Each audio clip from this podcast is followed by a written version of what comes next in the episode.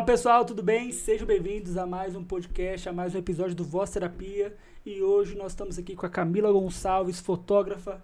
Atrás da câmera está o esposo dela, Rogério, dupla inseparável, dupla dinâmica. Mas antes de apresentar, antes de se, antes de se apresentar, falar um pouco dela, vou falar um pouquinho também dos nossos patrocinadores. O primeiro deles é a Zion Imports, a importadora de iPhones e aparelhos e produtos Apple se você quiser, ter interesse, é só ir lá no Instagram, underline Zion Imports, para saber mais. E também a nossa, a pessoa que criou esse espaço físico, a Esther Peloso, o estúdio El Peloso está aí no, na imagem para vocês, para você ir lá no Instagram dela.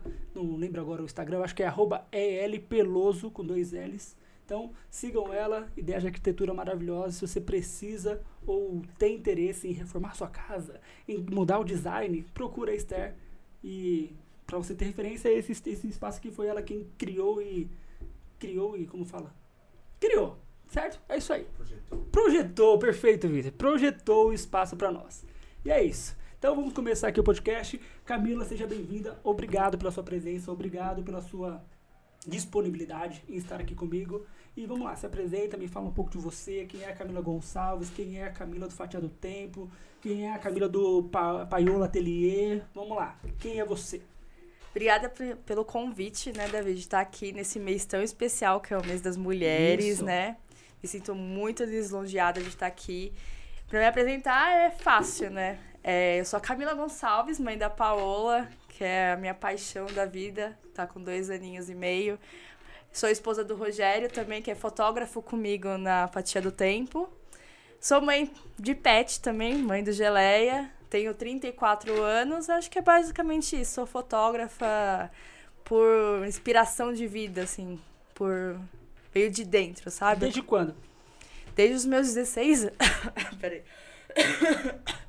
Desde os meus 16 anos. Na verdade, assim, é, tudo começou que tinha um estúdio perto da onde eu morava com meus pais, né?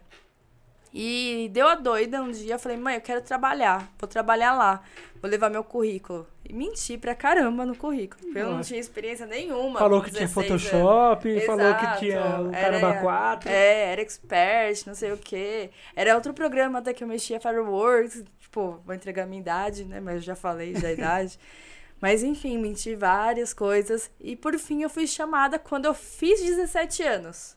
Quando eu tava fazendo aniversário de 17 anos, eles me ligaram, ó.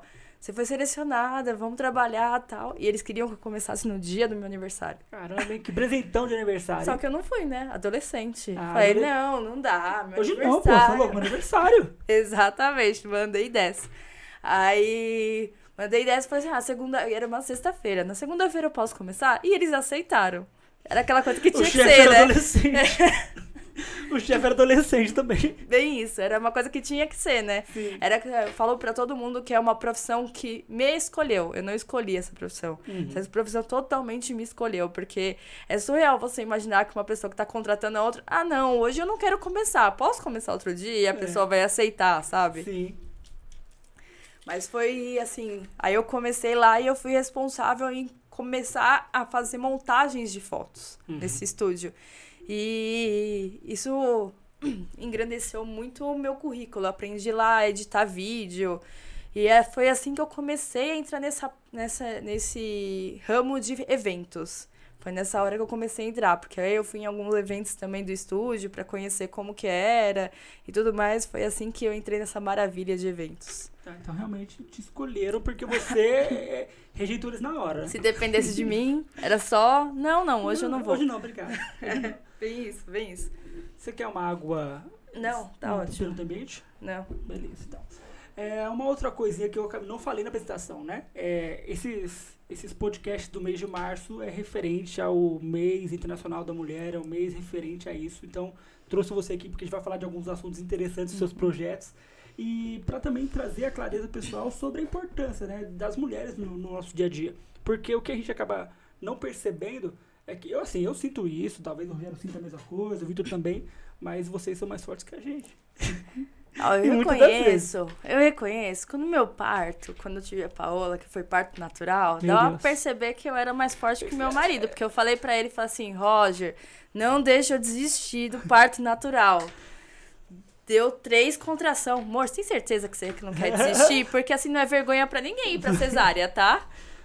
Não, Aí eu falei, nossa, muito mais forte que você, né, amigo? É, não, mas eu vi um vídeo outro dia de o pessoal fazendo os testes, né? Colocaram uns eletrodos na barriga dos homens e das mulheres, tipo, simulando dor de parto. Os caras estavam chorando.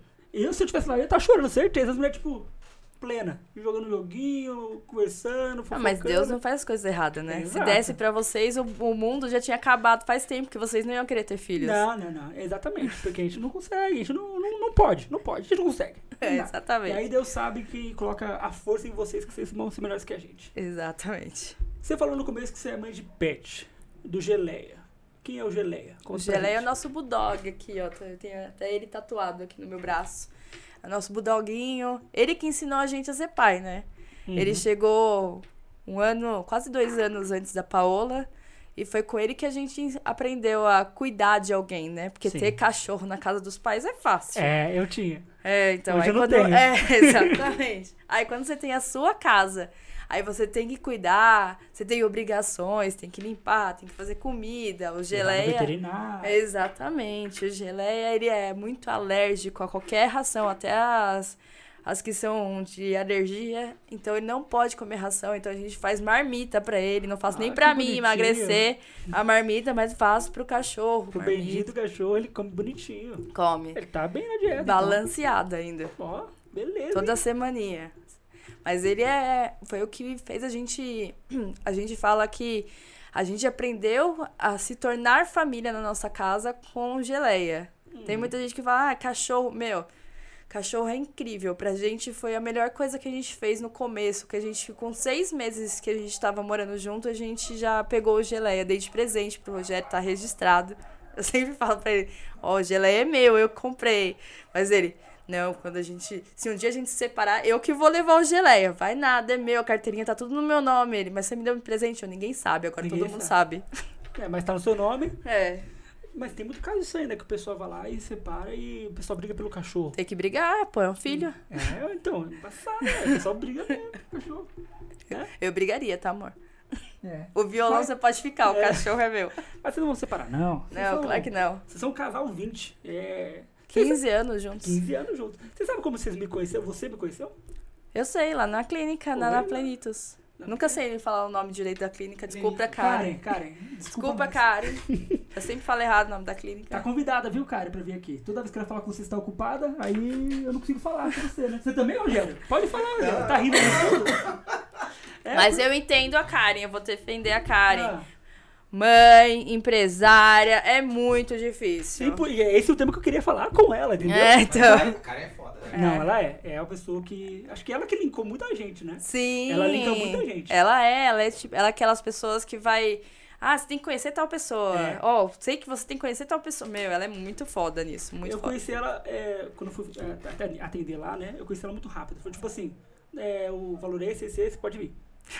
E É, assim, cara. começou a me dar no, no interfone. Tipo, ela tava atendendo, ela falou: aqui é a sala, tá, tá, pode ir embora, tchau. Beijo. Foi É. assim. Simples, A simples. Karen é assim. Perfeito. Foi assim também, como eu- conheci ela foto, pra fotografar a clínica pra ela fazer os posts de Instagram, né? Uhum. Eu que fiz várias fotos pra ela. E foi assim, eu tava na internet, aí ela tava, tava passando, ah, alguém conhece algum fotógrafo que faz fotos de empresa, não sei o quê? Aí, que queira fazer permuta, porque ela é rainha da É, permuta, é a rainha né? da permuta. Rainha da permuta Karen. Aprendi com ela. É, então. Aí, que queira fazer permuta, acho que era na época com. Com a das agulhas, como que chama? A, a, a Bel. Não. Não? Não, é com, Acupuntura? acupuntura. Ela colocou com acupuntura.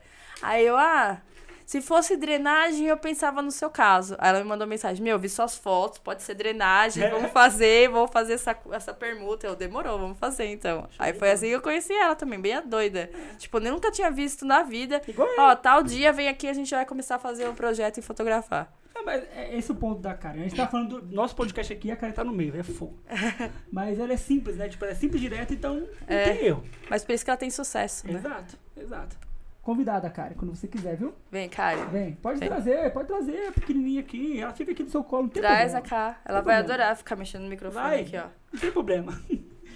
Você falou assim, vocês são os caras fatia do tempo. Quando eu penso fatia do tempo, eu penso em vocês dois o tempo inteiro. Tipo, acho que até o pessoal que recebe o cliente de vocês é assim, É. né? De onde veio essa ideia de fatia do tempo? Tem sentido? Tem um significado no fatia do tempo? Qual que é o negócio aí? Então, nosso nome da empresa, eu sonhei com esse nome, Fatia do Tempo. A gente estava com outro nome na empresa e durante anos a gente ficou com esse nome. E a gente queria muito trocar. Hum. Só que nunca, durante dois, três anos, a gente ficava, não, mas esse nome não tá legal. Não, esse nome tá legal. Aí um dia eu tava dormindo, eu sonhei com esse nome em inglês. Aí eu falei pro Como é Rogério. inglês? Tô aprendendo inglês. Como é inglês? Slice, slice of the. É, não, slice, eu até esqueci, ó. Slice of the time ou slice the time, uma coisa assim. Aí eu falei pro Rogério, Rogério, mas não pode ser inglês porque é ruim para as pessoas saberem a pronúncia, tudo certinho, concordância. Vamos colocar em português. Colocamos em português. Na hora que a gente colocou em português, falou assim: Meu, tem tudo a ver com fatia do tempo. Porque a fotografia é uma fatia do tempo. Uhum. A gente ainda fez aquela analogia, a gente usa muito essa analogia de tipo. A gente está fotografando uma fatia do tempo sua hoje para as futuras ge- gerações poderem viver essa sua fatia do tempo. Sim. É uma coisa muito especial e eu acho que essa analogia combina muito com fotografia, né? Demais. Quantas vezes eu, eu me pego. Eu adoro ver o álbum de casamento dos meus pais, né? Foi um amigo deles que era robista, não era fotógrafo e gostava muito de fotografar. Fez as fotos do casamento deles, entregou um álbum que eu entrego hoje para minhas noivas. Meus pais estão casados há 40 e poucos anos, né, Rô? O cara É, tá com sim. 42, 45 anos eles devem estar casados. Então, há 45 anos atrás, eles, conhece, eles ganharam um álbum que eu entrego hoje para as minhas noivas, na qualidade de hoje. Então, para esse cara ter feito esse álbum, Robista. é robista. Se ele fosse um fotógrafo, talvez na época não tinha entregado na qualidade que tinha entregue, Sim. sabe? Então, são coisas que eu olho a foto da minha mãe e eu fico imaginando, tipo, dá pra você reviver. Ver pelo rosto deles o que eles estão sentindo na hora do Sim. casamento, a felicidade, a roupa que o meu pai usava, que é muito engraçado, bizarro, aquelas bocas de sinos, e- sensacional dos homens de antigamente, o Black Power dele, maravilhoso. Então eu acho que assim, essa parte de fatia do tempo foi uma das coisas que mais representaram realmente o que a gente faz. E depois que a gente teve a Paola, surgiu a fatia do tempo família, né? Sim. Que aí agora a gente também tem uma, uma parte totalmente dedicada à parte de família, que a gente fotografa crianças, fotografa famílias no nosso estúdio e também nos aniversários. E com a Paola a gente aprendeu mais ainda. Eu falo para todos os nossos clientes e para o Rogério que eu sou, eu e o Rogério a gente é responsável pelas memórias da Paola da primeira Sim. infância dela. E a gente fotografar, filmar essas coisas, a gente tá cuidando não só da Paola, mas das memórias dela, Uhum. sabe? Eu acho que quando ela tiver mais velha e tudo mais, ela vai agradecer pra gente, falar assim, pô, mãe, é, você cuidou, você fez foto minha. Eu tenho Sim. coisas que ela não vai lembrar, mas que eu, eu por exemplo, eu fiz um e-mail pra ela. Ela tem um e-mail com o nome dela. E tudo o que acontece de especial, eu mando essas fotografias pro e-mail dela com um texto explicando o que aconteceu. Que Então, quando hora. ela for mais velha, ela vai ter esse e-mail com foto e relatos das, da infância dela, de coisas Ah, que velho, talvez que eu não vou lembrar, porque eu já vou estar com idade e tudo mais, o Rogério não vai lembrar, mas ela vai poder ler. Meu, que da Na hora. época, quando a gente viveu, como que foi? Da pandemia mesmo. Eu relatei várias coisas pra ela. É coisa que ela vai estar estudando numa época É. que ela vai ter o relato de quem viveu a pandemia. Mano, que da hora. É legal. Não, que da hora demais. Você falando de memória, eu fico triste com, com essa questão. Não por você, por mim. Porque né, antigamente, no nosso caso, era aquelas, aquelas câmeras analógicas que fala. Que você tic tic De filme, é. É, tic tic tic. E se perderam muitas fotos, cara. Minha mãe tinha uma caixa cheia de fotos nossas. E a minha irmã mandou outro dia no grupo da família. E eu comecei a ver, assim, são poucas, mas eu tinha muita foto. E aí eu fico triste porque eu não pude lembrar disso. Sim. não pude, poxa. Aí algumas que ela colocou lá, falei, pô, que legal, lembro desse dia e tal, tudo mais. Mas eu sei que tem um monte de foto que se perdeu porque não tivemos o cuidado suficiente, não levamos isso tão a sério como deveria, né? E a Paiola e a geração que vai ver agora, eles têm sorte porque estamos na internet. Então, Mas temos a internet, mas também temos um problema. hum, que a gente acontece com muitos clientes nossos. É, o pessoal acha que é, rede social é onde guarda foto. Lá não é É. onde guarda foto. Você guarda em nuvem, mano, guarda em HD. não fala isso porque eu lembro do Orkut. Você entendeu? Eu Meu- também conheci meu marido pelo Orkut. Porque o meu Orkut, eu tinha várias fotos maneira, meu. É, então. Várias maneira. Rolê no, no, no Play Center. Aí quando o Orkut foi embora, eu perdi tudo. meu. Exatamente. Perdi tudo, tudo, tudo, tudo. Rede social não é lugar para armazenamento de fotos. Você tem que contratar uma nuvem, você tem que ter uma HD externo, tem que ter vários backups. Eu sou irmã de dois, dois irmãos de TI. Certo. Eles falam pra mim, quem tem um backup não tem nada, quem tem dois backups tem um, quem tem dois, é, três backups tem um. Então, assim, quanto mais backup você tiver, pô, na era digital a gente faz muitas fotos, muitas fotos. Sim. E são coisas que às vezes a gente vai olhar, às vezes eu tô na minha galeria de fotos, eu falo, caramba, que legal essa foto, eu nem lembrava que eu tinha É. tirado. E se a gente perder, a gente nem vai lembrar desse dia.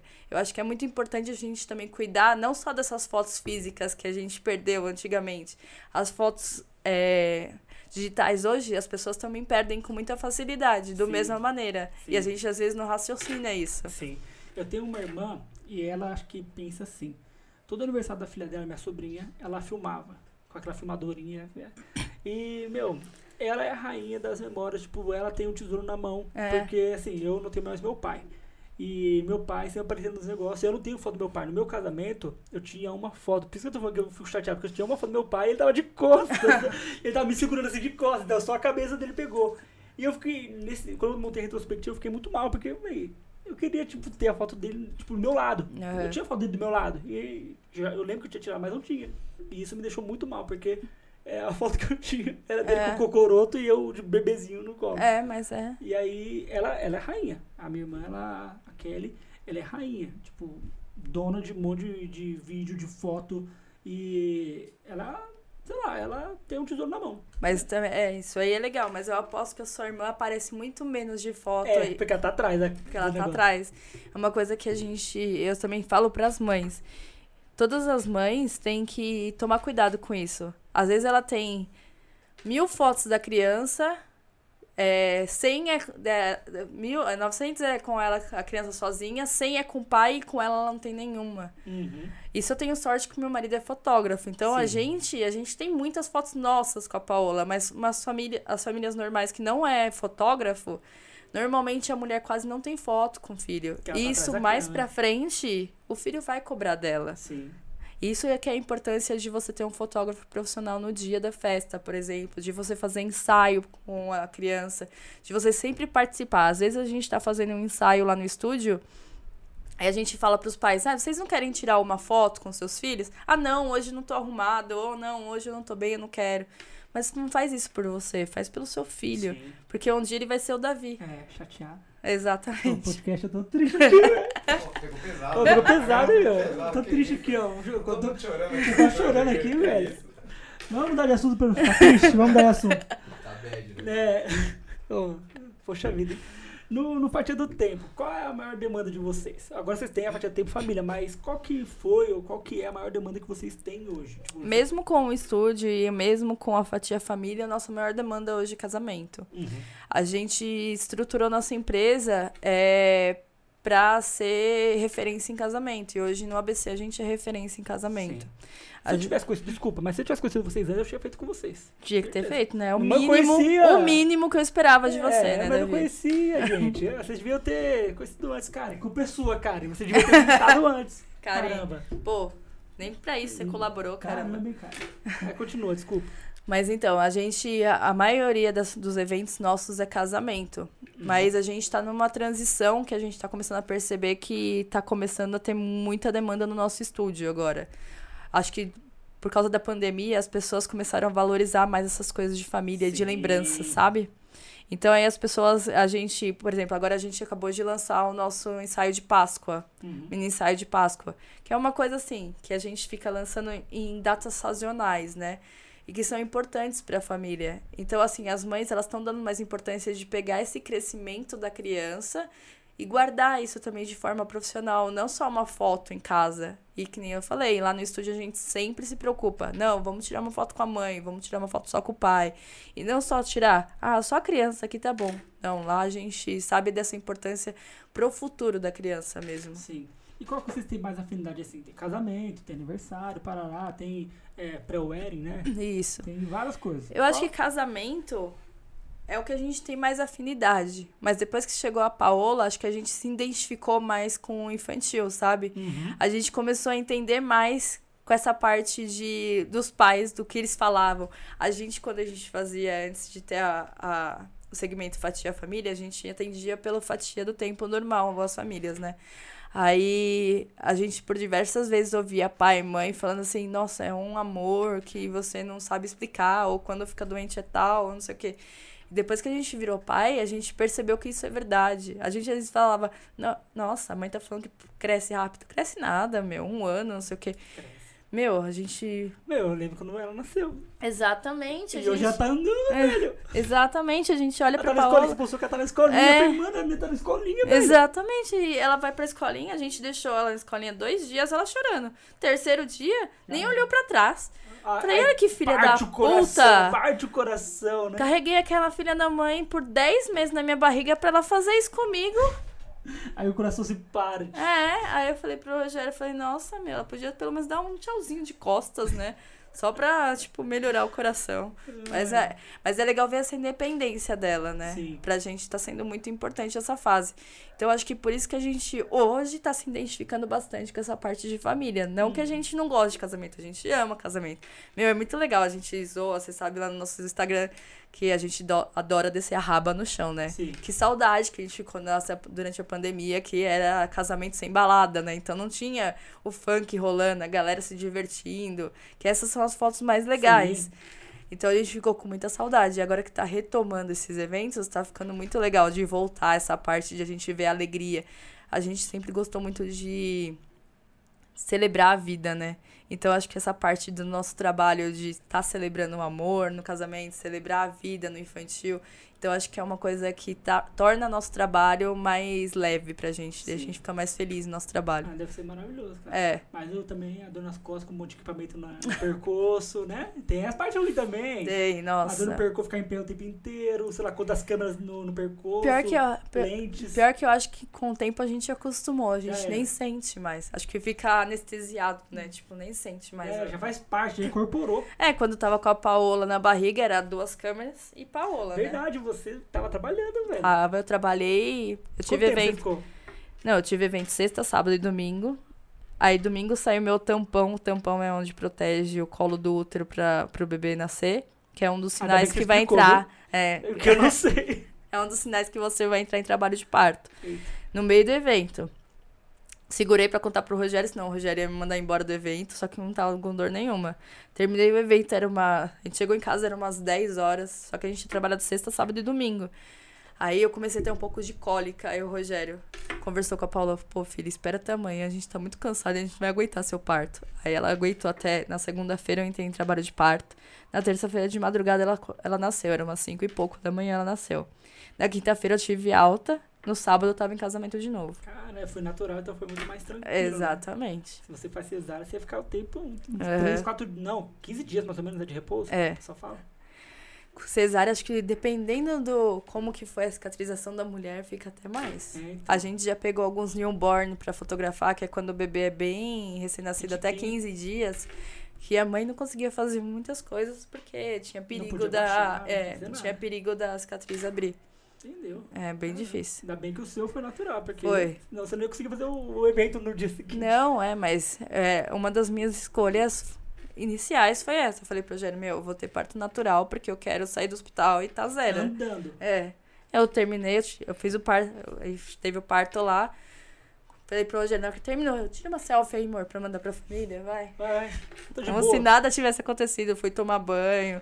E as mulheres normalmente que faz cesárea demora pra conseguir Nossa, tomar banho e tudo mais. É, no, no meu caso, eu conheço duas. Tenho duas amigas. Uma foi cesárea e outra natural. A que fez natural, ah, plena. Ela tirou foto lá saindo do hospital É. com as enfermeiras lá. Plena. Eu falei, "Oxe, o que aconteceu aí? Nada, nada. Só Sim. foi. A minha mãe conta que, que o meu parto foi engraçado, porque foi no meio-dia. Então por isso que eu nasci com fome. aí eu já saí na hora do almoço, né? Tá Maravilha. certo, tá Maravilha. certo. Gente tá falando aqui da Paola. Me conta, como é que funciona, como é que rola essa dupla jornada? Você trabalhou, gestante, depois de um- dois dias já foi trabalhar de novo. E como é que é hoje? Ela crescida, ela falando, chorando, esperneando às vezes. Então, eu tive muita sorte, eu falo que é sorte, que essa parte da pandemia meu trabalho parou. Sim. E a Paola era pequena. E a gente pôde curtir a primeira infância dela. Toda. Tipo, é. Andar a gente que viu, primeira comida foi a gente que deu, tudo foi a gente. Então, pra gente foi muito legal.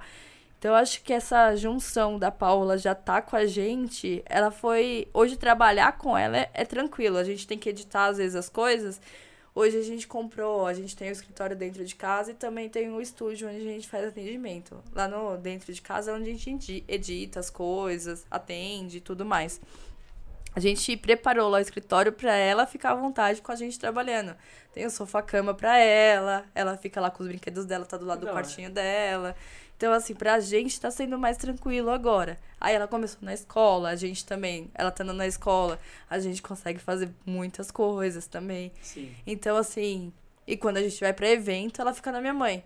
Normalmente, casamento, que a gente sabe que a gente vai voltar, tipo, três horas da manhã, a Paola dorme na minha mãe. Então, assim, vai adequando. Sim. Eu acho que essa parte a gente tem que aprender a lidar como mulher. É, eu sempre falei pro Rogério que eu queria ter. Eu gosto muito de trabalhar com o que eu faço. Eu gosto muito de trabalhar também. Antes da Paola era o workaholic, né? Então, gosto muito. Encontrar o equilíbrio entre a maternidade, minha profissão e eu ser mulher foi o que fez totalmente diferença Sim. na minha vida. Eu consegui continuar sendo a Camila, sendo a fotógrafa e começar a ser mãe. Sim. Eu acho que isso fez eu me eu, eu me aceitar mais, porque acho que talvez se eu tivesse diminuído meu trabalho ou parado de trabalhar, isso pra mim teria feito mal. Uhum. Porque pra, eu, eu, quando eu descobri a gravidez da Paola, o Rogério até virou pra mim e falou assim: E aí, Mi, o que a gente vai fazer? Nada. A gente vai continuar. A gente vai continuar a nossa vida como é. E ela vai se encaixar na nossa rotina. Sim. Não é a gente que vai fazer, a gente vai se encaixar na rotina dela. Porque ela tá chegando pra agregar, não pra tirar coisas da nossa vida que a gente gosta, né? Cara, parabéns, Rogério. Que fala, hein? Que fala bonito, hein, cara? Homem. Que homem, que homem. o próximo é você pra vir aqui sentar e conversar com a gente. Que Certo. homem. Vai ser um prazer. Porra. Que homem. É. Tenho sorte. É, Por isso que eu não largo, não. é. Não teve perigo do- de dividir o geleia, tá de boa. É, né? Ah, só quando a gente vai ver, né, Mi? É. Aí a gente pega os novinhos, né? É. Aí ele vai ser o velho da lanche e eu vou ser a velha da lanche. Sim, perfeito. Legal. E a Paola nasceu antes da pandemia, então? Nasceu em 2019, outubro de 2019. Nossa, a você pandem- tava querendo explodir a pandemia. Não, ainda não. Na verdade, Isso foi em novembro que começou a dar ruim lá na China? é na China, mas Ah, ninguém é, tava acreditado, Ah, né? teve carnaval ainda, É, né? teve carnaval. Ah, Eu lembro até hoje que a gente, meu irmão faz aniversário em março. Uhum. A gente foi pra praia pra comemorar o aniversário do meu irmão em março. Aí na hora que a gente voltou, a gente já ficou isolado, todo mundo. Não podia mais sair Foi de casa. encontro. É, não podia mais sair de casa. Foi a última vez que a gente viu a família. Ah, então ela tinha quantos meses quando começou a pandemia? Em março, outubro, de novembro, matemática. dezembro, janeiro, fevereiro, março. Cinco meses. Cinco meses. Cinco Ah, meses. Maravilha, vocês pegaram tudo dela. Porque se você estivesse trabalhando e você já estivesse trabalhando é, sem a pandemia, vocês veriam muitas coisas, mas vocês também perderiam muita coisa. Perderia a gente em dezembro. Foi uma coisa que apertou muito meu coração, que a gente tava em um evento. Aí minha mãe tava na minha casa cuidando dela, porque o evento era perto, ia terminar cedo. Aí eu falei, mãe, fica na minha casa mesmo, cuidando dela. Aí minha mãe manda um vídeo da Paula segu- segurando o chocalho e fazendo assim, ó. Aí eu falei, que puta que pariu. Ela não poderia ter feito outro dia isso? Tipo, eu tô em evento, ela vai, segura o chocalho pela primeira vez e balança. Aí eu falei pro Rogério, puta, meu, pra mim isso foi meio que de cortar o coração, sabe? Ah, imagino. É. Lógico, porque é, você espera que ela faça algumas coisas que nem o andar. Você pegou, vocês Sim. pegaram o andar, né? Mas imagina, se vocês não tivessem. Vocês iam pegar o primeiro andar da É. dela, velho. É. É bem complicado. A gente tem tudo gravado. Então a gente tem a primeira vez que ela andou, a primeira vez que ela comeu comida de verdade. Então, assim, pra gente. Pra essa parte da Paola, pra gente viver essa infância da Paola, pra gente foi até bom, sabe? Eu tinha que ter pais fotógrafos. Mano, Tá eu tô aqui pensando ainda. Ai, Tô preso no começo do podcast ainda, velho. Não, mas ele vai ver que a Paola também tá ferrada, né? O dia que ela precisar, se ainda existir retrospectiva, É. ela vai ter tanta foto que ela vai falar, porra, mãe, Você me ferrou. Tem que escolher aqui as fotos que eu tenho que colocar. Exatamente. É, a parte boa e a parte ruim. É, exatamente. Entendeu, entendeu. A gente entende que a foto é um momento que eterniza. Igual você falou, é a fatia do tempo. Tipo, eternizou, já era, tá ali, Sim. congelada, tá lá. É, quando você pensa no fatia do tempo, nessa questão de eternizar, o que, que você sente? Tipo assim, poxa, tirei uma foto, vai, da Paola com, sei lá, saindo da maternidade, ou então, né, sei lá, um- comendo pela primeira vez. O você sente quando você vê aquela foto e aí você vê ela crescendo, vê, tipo, aqui tá parado, mas aqui ela tá crescendo, o que, que você sente? Uma das minhas prediletas, que é bem atual, é uma que eu comprei aqui, a- com aquelas câmeras que sai a foto automática, sabe? Tipo O Polaroid, pessoal quer Instax. balançar, mas não pode balançar. É, essa mesmo. Aí eu levei pra, é, pra tirar a foto dela na frente da escola com geleia. Sim. Aí a gente tem uma foto dela, é a minha predileta, dela na frente da escolinha, a primeira escolinha dela, nos primeiros dias de aula, com o cachorro. E foi naquele dia que ela parou de chorar. Porque ela pediu pro, pra gente poder levar o geleia, pro geleia levar ela pra escola. Aí a gente levou e nesse dia ela entrou, foi o primeiro dia que ela entrou sem chorar. Eu acho que a gente saber dessa história, que nem nessa foto a gente pode escrever o que acontecer, exatamente o que aconteceu. Eu acho muito legal. Eu acho que a fotografia é uma parte muito importante das nossas memórias, porque um dia vai falhar, a gente não tem como falar. A gente não sabe se a gente vai estar velho e não vai ter alguma doença de memória, ou se a nossa memória vai falhar pela idade mesmo. Vai, vai. Exatamente. Eu fico com muita dó da galera que tem Alzheimer, velho. Porque eu fico pensando, poxa, ela, por mais que tenha foto, ela vai esquecer, vai esquecer. Eu fico tipo, mano, é- eu, eu penso assim, é um filme queimando. É. Nossa, eu fico mal pra caramba com isso. É. Quando eu penso que alguém tem Alzheimer e, e tá, tipo, já tá em estado degenerativo total. Sim, é bem complicado essa parte, né? Porque a gente fala, né, que a nossa memória vai falhar. Sim. E essa aí tá falhando muito, né? A Uhum. gente espera que quando a gente fique mais velha, a gente ainda tenha memórias de coisas que foram importantes, né? Eu acho que deve ser frustrante tanto pra pessoa. Imagina pra, por exemplo, ah, você é filho de alguém que tem Alzheimer e a pessoa te esquece. Deve ser a Mano, parte muito Eu difícil. vejo os vídeos, tipo, ah, a mãe fala pro, pro filho, quem é você? Aí o cara É. tem que falar, sou seu filho, mano. É. Nossa, velho, que dor no Deve ser. peito. Deve ser muito difícil isso. E você tem que cuidar da pessoa, às vezes ela não lembra quem você é. Às vezes mas... te maltrata por conta de não lembrar. Exatamente, deve ser bem difícil isso. Sim. Eu acho que deve ser uma parte bem punk da vida. Espero não passar por Vamos isso. tomar ginkgo biloba É. e tá tudo certo. Top term, sei lá, a, a moça lá que não lembro o nome, Araci. Ah, eu tô com a voz da Araci, praticamente. Vai. Não vamos zoar ela, porque vai que um dia ela me patrocina. Zoa, Araci. Araci, nós te amamos. A minha voz tá praticamente igual a sua, Araci. Ah, A gente é fã, viu? A gente conhece. A gente é fã. Exato. A gente é fã, patrocina a gente. Quem não conhece o meme? Mas enfim, agora vamos mudar de assunto pra, pra- De novo, eu tô mudando de assunto de assunto triste. A gente vai numa vibe legal de falar assunto legal, mas a gente vai do assunto triste. Vamos mudar essa vibe aqui. Vamos. Vamos falar do seu projeto. Além do espelho, que foi até é um, é um dos assuntos que eu queria tratar com você, por ser exatamente o mês das mulheres, etc. Sim. Me explica o que é o Além do Espelho. Então, além do espelho, surgiu quando eu virei mãe de uma menina, né? Hum. Meu sonho era, ah, vou ser mãe de um menino, porque eu quero que esse menino trate bem as mulheres, eu vou ensinar ele Esse era o seu sonho ter menino? Não, não Ah, tá. mais. Agora eu amo ser mãe de menina. E quando chegou a Paola, eu acho que caiu a ficha que, na verdade, eu deveria empoderar outras mulheres, empoderar minha filha, empoderar outras mulheres com o meu trabalho. Foi daí que surgiu o Além do Espelho Ah, legal. de fazer as mulheres se enxergarem além do espelho, porque eu acho que a nossa sociedade, a nossa a mídia, ela impõe muitas coisas para as mulheres, né? Impõe. E inconscientemente, você pode falar até melhor que eu, a gente acaba absorvendo isso Sim. e reproduzindo para nossa vida, e isso acaba corroendo a gente por dentro. Quantas mulheres eu via eu fotografando lá e ela falando assim: "Nossa, eu não imaginava que era assim. Eu não imaginava que eu ia ficar tão bonita numa foto", porque às vezes a pessoa se olha no espelho e fala: Meu, mas eu não sou aquele padrão que é me imposto. Eu não sou aquele Sim. padrão da. Vai, vou usar a Paola de Oliveira, que é uma mulher com um corpo maravilhoso, ela é bonita. Mas ela não é exemplo, porque não é toda mulher que vai ser aquele jeito. Exato. E toda mulher ela tem que se sentir bonita e se amar do jeito que ela é. Não Isso. importa, não importa, porque existe muitos tipos de corpos, existe muitos tipos de rosto, muitos tipos de cabelo, e não é um que é o bonito, não é aquele que é bonito, todos são bonitos. Sim. Mas sabe o que eu, que eu percebo? É o seguinte, é que, igual você falou, a sociedade impõe isso. Tipo, loira, é, loira, é, magra, sei lá, olho azul, coisa do tipo. Desculpa. Pera aí, gente. loira, magra, é, do olho azul, tudo mais. O pessoal impõe isso. E aí, muitas das vezes, é, essas minorias, ou então não seria nem ser minoria, às vezes até maioria, essa maioria, melhor colocar essa maioria, se acha é, menor, se acha pequeno e esquece que talvez ela é tão boa quanto, ela tem qualidades tanto quanto a outra pessoa tem. Às vezes até mais que a outra pessoa.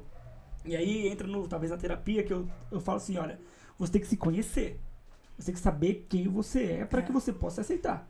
Ser gordo, magro, é, tem cabelo crespo, cabelo é, liso, olho castanho escuro, olho azul claro. Exatamente. Se conheça para que, por exemplo, você receba uma crítica e essa crítica não te mate. É. Né? Esse, esse é o ponto principal que talvez as pessoas não entendam, que ela tem que se conhecer primeiro.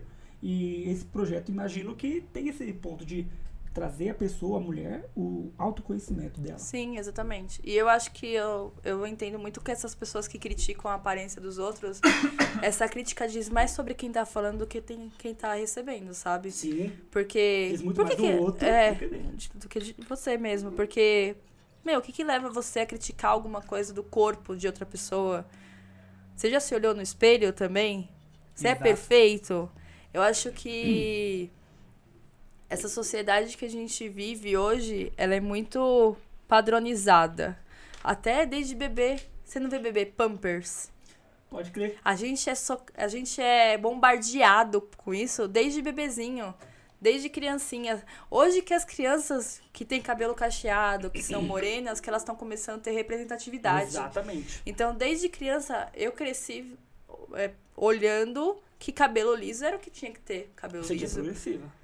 Eu tinha progressiva e fiquei anos com progressiva. Anos. Porque uma pessoa, eu lembro até hoje, eu contei pro Rogério faz pouco tempo. Uma pessoa um dia tava no churrasco na casa dos meus pais. Ele virou assim pra mim, eu tinha acabado de sair do banho e tal. Nossa, vai arrumar o seu cabelo. Pô, eu tinha acabado de sair do banho, sou cacheada, meu cabelo tava normal. Uhum. Vai arrumar seu cabelo. Será que eu pago uma progressiva pra você, pra você alisar seu cabelo? Pô, eu tinha. Eu tinha, ó. Eu conheci o Rogério, eu tinha 18 anos, né, amor?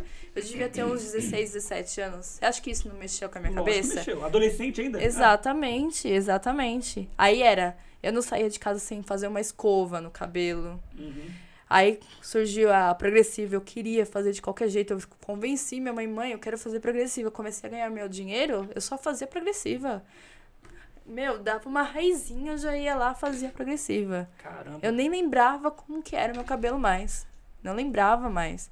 É uma coisa que a gente que a gente vive e só depois que a gente sai dessas amarras que a gente percebe que a gente viveu isso, sabe? Sim, verdade. São coisas que às vezes a gente vive no, no momento da nossa vida lá, ah, eu vivi isso na adolescência. Desculpa. Mas se eu tivesse ainda alisando o cabelo, talvez eu não tenha percebido o quanto isso foi danoso para mim. Sim, verdade. É. E a gente, eu, eu, eu hoje vendo, fotografando as mulheres que eu fotografo no projeto, eu vejo quantas mulheres estão tentando sair dessas amarras. Sim. Sabe? Estão tentando se libertar disso para viver uma vida melhor com elas mesmas, não por alguém, por elas mesmas. Sim. E isso que acho que as pessoas, as mulheres têm que entender. É por você, não é por pelo seu esposo que você tem que fazer, não é pela sua amiga, não é pela pessoa que tá vendo a sua foto, você tem que fazer por você. Se você entrar lá no meu estúdio e falar assim, cá, eu tô fazendo pelo meu marido, eu vou conversar com você, eu vou falar assim, meu, faz por você. Porque se você tiver bem, seu marido vai te ver bem Exatamente. nas fotos. Exatamente. E às vezes você. É, é, engraçado que às vezes teve uma vez que a gente viu um relato de um homem.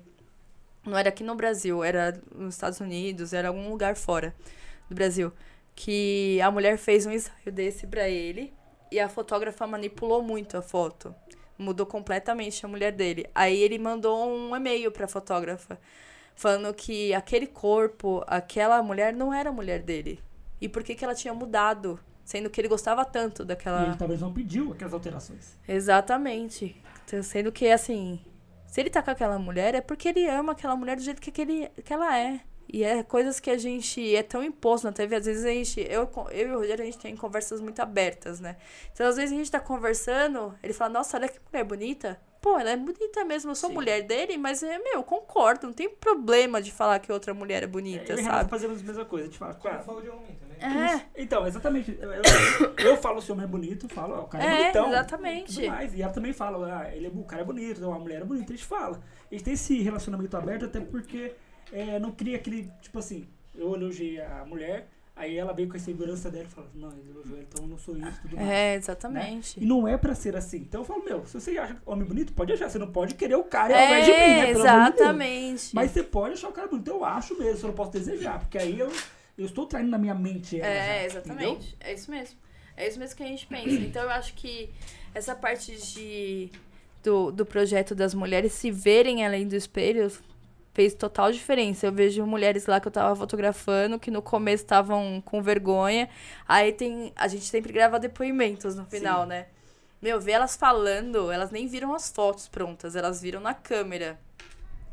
Elas falando que, cara, como essas três horas que eu passei, que é- a equipe é toda feminina, né? Sim. É uma maquiadora, uma assessora e eu de fotógrafo lá no estúdio. Então, assim, pra elas se sentirem mais à vontade, a gente coloca comple- completamente feminina. É, como eu consegui passar essas três horas com vocês e me sentir em casa?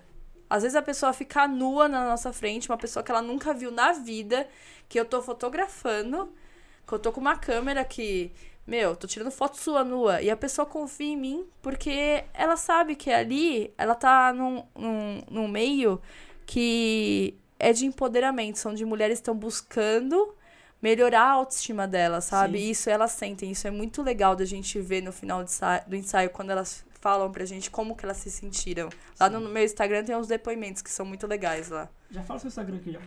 O de ensaios femininos é arroba Camila Gonçalves é, ponto retratos. Certo. E o nosso da fatia, da fatia é arroba fatia do tempo e arroba fatia do tempo ponto família. Legal. Legal. E você falou desse negócio de, de se sentir bem, né? Peraí, vou tossir aqui, gente. Não é Covid, pelo amor de Deus. Eu tô com pigarro aqui na garganta. e a Camila tá voltando de uma sinusite. Não é Covid, Exatamente. gente. Tá? Fique Pra tranquilo. gente não remarcar de novo, a gente resolveu fazer. É, já tivemos que remarcar outras vezes, então por isso que está aqui. Deixa eu beber água aqui mais uma vez. Todos os protocolos, Covid. Todos os protocolos foram seguidos, tudo certinho, vacinas tomadas, tá tudo lindo, maravilhoso. Voltando, você falou que tipo, as mulheres se sentem à vontade Uhum. pra, por exemplo, ficarem nuas lá e você tá fotografando tudo mais. Isso, pra mim, é muito importante porque acontece na terapia. Quando a pessoa vem pra terapia, não é um lugar legal. Sim. Não é legal. Fala, eu tô- se eu falar que é legal, eu tô mentindo. Porque você vai falar dos seus problemas, suas dores, suas angústias, tudo. Aí qual que é o meu papel? Deixar a pessoa o máximo à vontade possível. Aí eu faço o famoso rapport, né? Na, na, na psicologia nós chamamos de rapport. E talvez você faça isso e você nem saiba, né? Que é o tipo assim, você deixa a pessoa o máximo à vontade, você explica pra ela como você funciona no trabalho, você traz assuntos leves pra ela do começo, pra que ela possa se sentir bem, você explica como você trabalha e ela vai ficando cada vez mais à vontade. Eu sinto sempre nas sessões, as primeiras sessões, eu falo, olha gente, é o seguinte, eu explico, ó, meu nome é Davi, parará, parará, eu explico como eu funciono, eu às vezes solto uma piadinha ali, outra aqui, por quê? Porque sou eu. Porque dentro da terapia, às vezes eu vou soltar uma piadinha. Quantas vezes nos, com meus pacientes a gente começa a dar, cair na gargalhada? Sim. Igual coisa que, tipo, até uma, uma coisa ruim dela que aconteceu, Sim. ela ri e eu também rio. Não vou ficar tipo aqui, ó. Sério, tem psicólogos que fazem isso, não os julgo, cada um, cada um, mas o meu rapport é dessa forma. E esse é o ponto. Às vezes a pessoa não tá co- confortável no começo. Você vai ter que deixar ela confortável, velho. É o que eu sinto é que a maioria das mulheres, na verdade, não estão confortáveis. Elas estão indo lá pra se sentir confortável. Isso. Entendeu? Exato. Então eu acho que essa, essa, esse acolhimento que a gente faz lá no estúdio, que sou eu e mais duas Vanessas, acho que faz total diferença, diferença para elas, sabe? E até um- uma das, das que a gente fotografou, que tem o depoimento, ela falou assim, meu, parecia uma sessão de terapia que eu tava Que aqui com vocês, sabe? Hora. Parecia que eu tava... foi terapêutico pra ela. É, Eu costumo falar, pessoal, existe terapia, processo terapêutico, existe, é, existe momentos terapêuticos. É. Esse é um deles pra ela. E foi momentos que. Teve momentos que ela abriu coisas da vida pessoal dela que, assim, eram muito pessoais. Sim. E ela abriu pra gente, falando de família, essas coisas. Então, pra ela foi muito especial. Ela falou pra gente que foi um- uma tarde com pessoas desconhecidas pra ela que ela não imaginaria que ela teria. Sim. E acho que esse, esse, esse- essa equipe que você cria é, tem que ser muito bem selecionada. Sim. E aí você falou que é sua mulher. Conta quem é a trupe. Então é a são. Vanessa Vieira, que é a nossa maquiadora, que Legal. ela arrasa. Ela. Um do, é, o forte dela também é casamento, Que da hora. mas ela maqueia com uma. É mágica, ela faz mágica nas pessoas. E tem a Vanessa que ela faz assessoria. Então Certo. ela A Vanessa ajuda. que eu já vi algum momento. A Meirelles, é. Isso. Ela. Ela. Desculpa. Relaxa. Ela é quem ajuda a, a quem contratou a gente a escolher as roupas que ela vai utilizar lá, as lingeries. Ajuda ela. Ah, qual que é a paleta de cores que você acha mais legal, que você vai se sentir melhor na hora que a gente estiver te fotografando.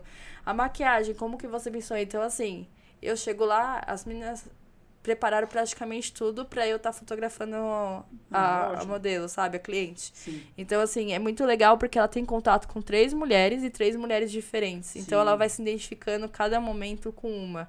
Cada Uhum. momento ela passa com uma. Então, acho que esse.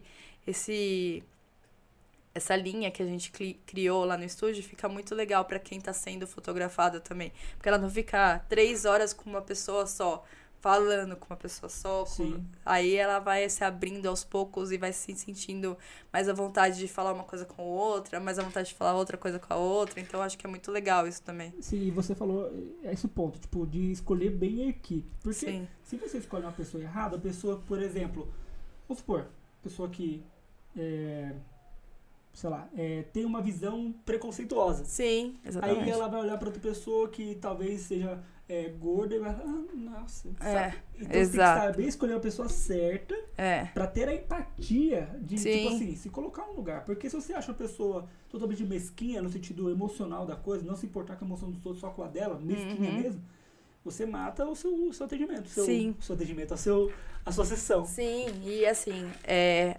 nós três que estamos lá, eu e as Vanessas, a gente tem muito de uma empoderar a outra, né? A gente tem um grupo. a gente tem um grupo no WhatsApp que é sempre, e aí, como que foi lá? Você conheceu alguém?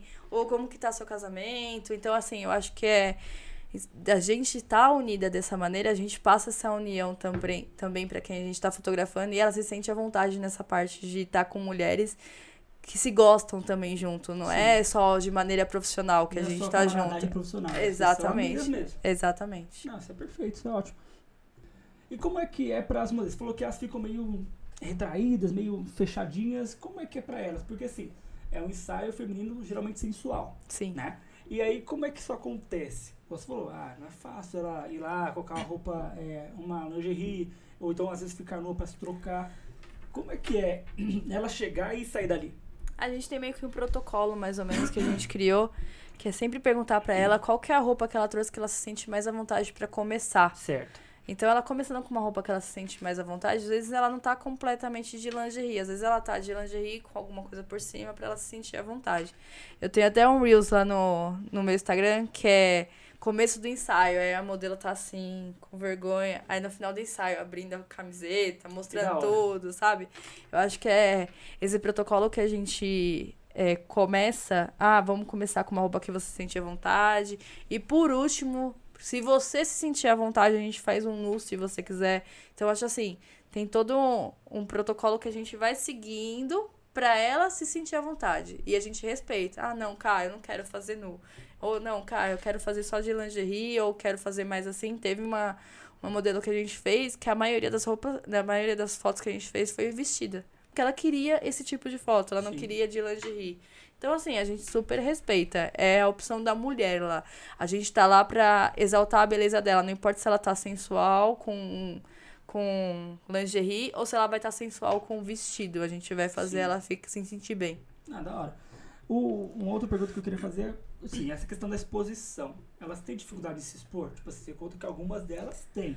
São todas, não são? Como é que funciona esse processo de exposição? Você contou que tem um processinho, tipo, ó, vai com essa roupa aqui, vai desse jeito, vai daquele jeito, mas essa exposição é difícil pra elas? No começo, acho que todas sentem dificuldade, porque ninguém é modelo, né? acha- É, Pra uma modelo é mais fácil estar tá tá na frente das câmeras, tá lá fotografando. eu falo por mim, porque quando eu te conheci, foi pra fazer uma foto. Foi. Eu tava durão, eu tenho a foto até hoje no meu, no meu notebook. Eu tô aqui, ó. Tipo, porque eu não te conhecia. É, E eu não tava exatamente. E eu não estava nu. e tipo, tava tipo, E aí, eu faço o que agora? É ruim, é, pra mim era ruim estar na frente de alguém, alguém tirando foto de mim. É, exatamente, É. porque ninguém nasceu modelo. Exato. Então, assim, a parte de direção fotográfica é uma parte que é, tem que ser muito estudada por fotógrafo. Porque você. É, Eu, por exemplo, eu trabalho num ramo da fotografia que é ensaio de pessoas que não são modelos. E eventos de pessoas que não são modelos. Então, assim, quando a gente pega o modelo, a gente até brinca que às vezes a pessoa vai fazer um editorial lá no estúdio e leva modelos profissionais. Pra gente é uma delícia, que a gente vai fazendo assim, ó, clique, clique, clique. e a Assim, ó. pessoa vai fazendo as já faz poses. tudo, né? Exatamente. A gente descobre co- que, o que a pessoa é realmente fotógrafa quando ela sabe dirigir. Ela sabe levar uma pessoa que tá no 100% de timidez a 20% de timidez pra ela se sentir bem na foto, entendeu? Uhum. Então, é essa a nossa ideia, tanto na parte de eh, fotografia sensual, que eu trabalho com as meninas, também na parte de eventos de casamento. Casamento, pra gente, é muito engraçado que a gente sente que, assim, as, as noivas, elas são... Elas querem muito foto, né? Ah, parece que mulher, ela, Ela se chama, sente né? mais à vontade. Já puxa você Exato. vem, vem. Agora, os homens, eles são mais retraídos. Acho que até por... Ah, é sociedade, né? Isso aí é coisa de... Eu acho que no meu casamento eu que puxei mais, viu? Ah, então. Mas assim, dependendo, assim, às vezes o seu fotógrafo sentiu que você tava mais retraído, nem questão de puxar. Na hora de que ele tá te fotografando, fazendo as fotos, por exemplo, do ensaio entre cerimônia e festa que a gente faz. A gente sente que os noivos, eles ficam mais envergonhados de fazer algumas posições que Eu a tava gente pede. O Vitor foi meu padrinho, a gente tava. Tem foto do. que os caras fez lá, a gente tá causando, a gente tá causando. Tá bêbado, né? Não, eu não bebo. Eu, eu não bebo, não fumo, eu sou um cara. Sei- Ah, é, então careta. Então você é exceção da regra, de verdade, porque a gente sente muito isso quando as, as noivas chegam, ó, meu noivo não gosta de foto. Aí, principalmente quando a gente faz pré-casamento, que pré-casamento é muito mais leve do que você fazer o, o casamento. Porque no dia do casamento você tá. Eles- atenção, é, velho. exatamente. Nossa, pelo amor de Deus. Aí eu- é muito engraçado que chega no final do, do ensaio do pré-casamento, todos os noivos falam: Eu não imaginava que seria tão leve. Eu não imaginava. O feedback é maravilhoso. Exatamente. É, é, nossos noivos, eles chegam pra gente e falam assim: Meu, nem senti que vocês estavam me fotografando. Parecia que vocês eram dois amigos que a gente tava batendo um papo e tava rolando. A gente tava conversando e eu tava passeando Mas em não algum é lugar. puxando o saco de vocês, mas vocês têm essa, essa facilidade. Eu, assim, eu nunca fui no evento que vocês estavam fotografando. Assim. Mas o, o- no Instagram, por exemplo, dá pra sentir. Às vezes é uma foto estática, tá lá, só a foto. E Mas a legenda e com a foto eu começo, pô, olha aí, tipo, parece que os caras. Sabe, é de boaça. Sim. Eu casaria de novo só pra tirar foto com vocês de novo. Ah, De novo não, é com vocês. Eu tiraria, É. velho. Não, porque é eu sinto isso, essa, essa conexão que vocês têm. É Sim. muito. Às vezes eu, eu, eu acho que vocês, talvez não conheço alguns noivos, tipo, de parceria, de amizade e tal, mas parece que vocês têm, sim. entendeu? E isso é legal. Porque o pessoal, eu, eu falo por mim, o pessoal sente. Sim, é uma coisa que a gente, lá na empresa, a gente tem muito. As, as pessoas, as noivas gostam muito que a gente tem. A gente é uma equipe mista. A gente é um casal fotografando casais. É. Então é assim, a noiva vai se sentir super à vontade comigo, o noivo vai se sentir super à vontade com o Rogério. E a gente trabalha com fotografia autoral. Você tá conversando comigo, eu que vou te fotografar. Não vai eu, qualquer um, não. A gente não é aquelas é, produtoras que a gente chama, que você contrata a produtora com um vendedor, aí você vê uma foto que foi feita maravilhosa lá por um fotógrafo, mas não é aquele fotógrafo que vai no seu casamento. É, sacanagem. Exatamente. A gente, como a gente for, é, trabalha com fotografia autoral, a gente atende, a gente sabe, por exemplo, você tá me falando agora, a gente conversando, é uma coisa que a gente sempre grava, ou a gente anota. Ah, se você fosse casar de novo, fazer uma bodas. Ah, meu pai faleceu. Meu pai não sei o que. A gente vai procurar alguma coisa que provavelmente você iria colocar na decoração que represente seu pai. Pô, Exatamente. E aí a gente sempre busca isso. Você acha que um fotógrafo freelancer vai saber que isso aconteceu? Não. Tem Ele noiva. Exatamente. Uma noiva hoje mandou mensagem: ah, é, a minha mãe faleceu faz 10 dias e eu vou realizar o sonho dela de casar e eu vou casar tal dia. Aí eu já mandei pra ela, falei assim, meu, manda fazer aquelas. Aquele, né, não sei se é broche, não sei como que chama. Gente, é, sei. Colocam a, a foto, Eu acho sabe? que eu vi isso aí no Instagram de vocês. É muito legal. Isso dá, dá uma representatividade pra pessoa que, que a, a noiva queria que estivesse lá. Porque eu acredito muito que, da onde a pessoa estiver, ela vai estar tá vendo o casamento acontecer. Sim. E ela vai estar tá feliz disso estar tá acontecendo, sabe? Sim. Então, você também representar e a gente ir lá, fotografar ela olhando pra foto da mãe. Meu, é muito especial. Muito especial pra gente também. E tem momentos que a gente chora no casamento. Quantas vezes a gente não tá lá? Eu, principalmente, tô lá fotografando. Aí tá rolando um votos, eu tô lá chorando, fotografando chorando. Não, não, não, não, não embaça a câmera, não? Embaça, né? Por isso que a gente tem um lencinho assim no. Do ladinho pra vocês resolver o negócio. Não, que da hora. Eu vi esse, essa foto de vo- que você postou, que a, a não tinha mãe e ela... Mas essa que é a diferença da fotografia autoral. A gente fazer parte da história dos noivos, sabe? Da família.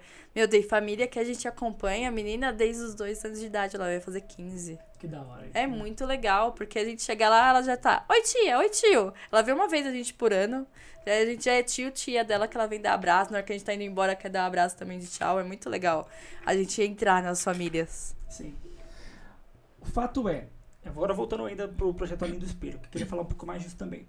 O, as mulheres têm dificuldade de estar o corpo delas. Elas têm esse, esse problema, assim, vou dizer um problema porque, como eu disse, é a sociedade que coloca isso. Uhum. Mas depois de um momento, elas começam a se soltar, ficar de boa lá, né? Elas ficam bem, Sim. né?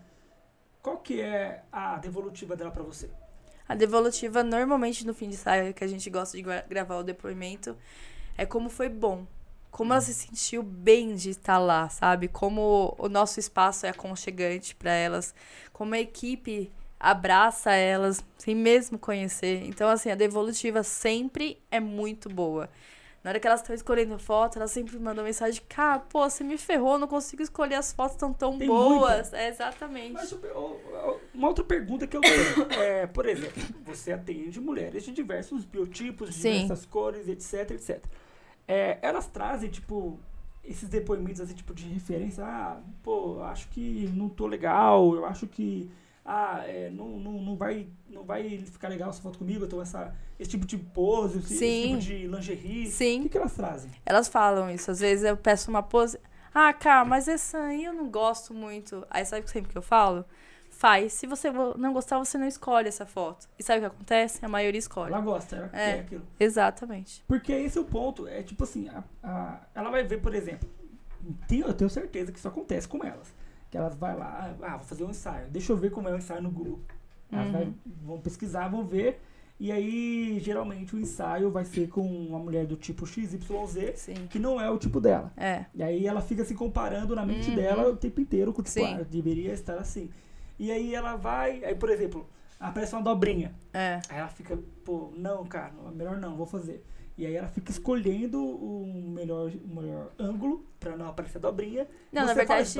Na verdade, esses ângulos sou eu que escolho. Ah, tá. Sabe? Esses ângulos de tipo, ah, vamos diminuir essa marcação que você tem aqui, de dobrinha.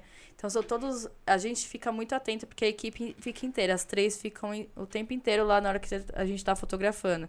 Então, a gente sempre é, levanta um pouco mais o ombro, arruma as costas, que é, fotografia a gente brinca, eu e o Rogério, que a fotografia é uma mentira, né? Então, assim, Como assim? é uma mentira, porque você vê essas blogueiras que você acompanha, Ah, você acompanha, elas estão numa, numa posição do corpo que, nossa, estão magérrima. Aí depois você faz assim, ó, elas estão, tipo, normal, com o seu corpo normal. E você acredita que aquele corpo magérrimo que ela fez, a posição correta com Sim. o corpo, é o corpo dela. Não, não é. Não é. Ela fez uma posição do corpo dela ficar tão esguio assim, que ela parece magérrima. Mas É se ela igual- ficar normal, não é tá. igual aquelas fotos que a Karen postava um tempo atrás, de quando o pessoal fazia drenagem linfática, que era fake. É, Que a pessoa ia exatamente. lá, levantava o braço e já diminuía a barriga. É. né? Então, sim. E isso é um problema. Por quê? Porque o pessoal da- do Instagram, velho, eu tenho. Eu falo, pessoal, esquece o Instagram. É men- tudo É. mentira, tudo mentira. Eu não vou citar o nome aqui do, do cara que eu vi, mas, por exemplo, tem um cara que é super influenciador, grandão assim, é, verificado e tudo mais. E aí ele tá contando lá. é, ele, ele sempre mostra que ele tem muito, ele tem muito, seja dinheiro, seja Uhum. amigo, seja isso aquilo. E aí ele fez uma live num momento lá, ele tava numa live, e aí eu mandei a pergunta pro cara. Eu falei, por que você não foi na viagem que o pessoal foi? Que tipo, todo mundo tava e ele não tava. E ele, eu percebi que ele leu a mensagem, ele ficou, tipo, pensando em responder e pulou minha mensagem. Mas eu imagino, não que seja isso, mas imagino que o cara talvez não tinha a grana, porque eu acho que ele, ele, ele, certeza aquele cara não tinha a grana pra ir. Sim. Mas ele, ele mostra que tem. É, porque essas pessoas. Porque era, tipo, uma, era uma viagem muito top das é. top. E os grandão foi. E ele não foi. E ele leu, eu vi que ele leu a mensagem, porque não tinha muita, tinha uns, umas 100 pessoas na live que ele fez do nada. Aí ele, eu vi que ele leu e pulou e foi pra outra pergunta, porque certeza que ele não tinha grana. Certeza. É porque as pessoas vivem de permuta e a Sim, gente... é isso, é isso. O pessoal vive de. E quem paga é a gente trouxa, que é. tá lá, nossa, olha que legal, vou lá. Aí Exato. é a gente que paga a permuta dele. Você viu um post essa semana da Tata Werneck? Não, não vi. Que ela colocou... É, foi um TBT que ela postou. TBT é, de quando eu fui para Maldivas, pagando para Maldivas e descobri que a maioria dos atores vão sem pagar. Mano, é isso. É exatamente isso. E aí o pessoal se engana, se, se ilude com uma situação dessa. Tem a questão do corpo, que acho que é muito porque o Instagram tá o tempo inteiro mostrando Sim. o corpo. As mulheres querem mostrar a carinha delas, querem mostrar o corpinho delas. E é fake, velho. É. É muito fake. É fake. O acredita. A gente, a gente brinca dessa parte de foto ser uma mentira por causa disso. Porque existe ângulos de tudo, do corpo inteiro, de rosto, de posição de rosto, de braço, que você consegue disfarçar muitas coisas que são naturais de todos os corpos terem. Ah, de o braço ser um pouco mais gordinho. Tem mulher que ela é magérrima e o braço é mais gordinho. E Sim. a gente tem como esconder isso numa foto. Pô, uma foto, quando a gente trabalha com, com filme, filme é várias fotos formando é, o filme. São vários frames e cada Sim. frame é uma foto. Então aí que a gente não consegue esconder. Agora imagina, uma foto é um segundo ali. Exato. Então é muito fácil de você prender a sua respiração, colocar o peitoral para frente, arrumar seu braço, é muito fácil você fazer isso para esconder a, as imperfeições, entendeu? Dentro do, dentro do projeto Além do Espelho, mesmo que você faça aquele rapor, igual às vezes acontece comigo também, fazer aquele rapor, o paciente ainda fica meio parado, a, a moça fica lá meio, meio travada. Já aconteceu, tipo, de você fazer tudo isso, você tá lá eh, junto com ela, você tá junto com ela ali mesmo, e ainda assim a pessoa travar no meio da sessão, no meio da, da, da, da coisa toda? Acho que travar 100% nunca aconteceu ainda com a gente, sabe? Mas já aconteceu de a gente perceber que ela não estava tão à vontade. Uhum. Mas às vezes a gente, com a experiência que eu já fui adquirindo, às vezes a pessoa é daquela maneira também, a gente não pode exigir muito. Aí chega depois, a pessoa vai ver a foto e fala: "Nossa, cara, ficou maravilhoso", mas para mim acho que a gente conseguiria um pouco mais, mas para aquilo, para ela aquilo era o limite, sim, sabe? Sim. Então a gente respeita muito essa parte de limite também de cada pessoa. Eu acho que eu não posso exigir que ela, ai, ah, faça igual aquela outra que se sentiu completamente vontade ou que ela tá se sentindo bem, que às vezes a pessoa é, a mulher ela tá se sentindo bem realmente com o corpo dela, então para ela é muito mais fácil de ser fotografada. E a outra não tá tanto se sentindo bem. Então, eu acho que aprender a lidar com essas situações faz total diferença também nessa parte do além do espelho. E teve alguma alguma vez que a, a modelo se emocionou, tipo, chorar assim, do nada, do nada tá lá e começou a chorar? Tipo, chorar, tipo, às vezes de se reconhecer, tipo, pô, entendi quem eu sou, outras vezes, tipo, pô, não sei quem eu sou, tô perdido e tô aqui. Não, a gente chorar não teve, mas a gente sempre, depois que termina a sessão, a gente bate sempre um papo, né, com todas as, as mulheres. É engraçado como algumas falam, nossa, eu consegui. Eu consegui me encontrar aqui. Eu vi coisas que em mim que eu não imaginava que eu conseguiria fazer.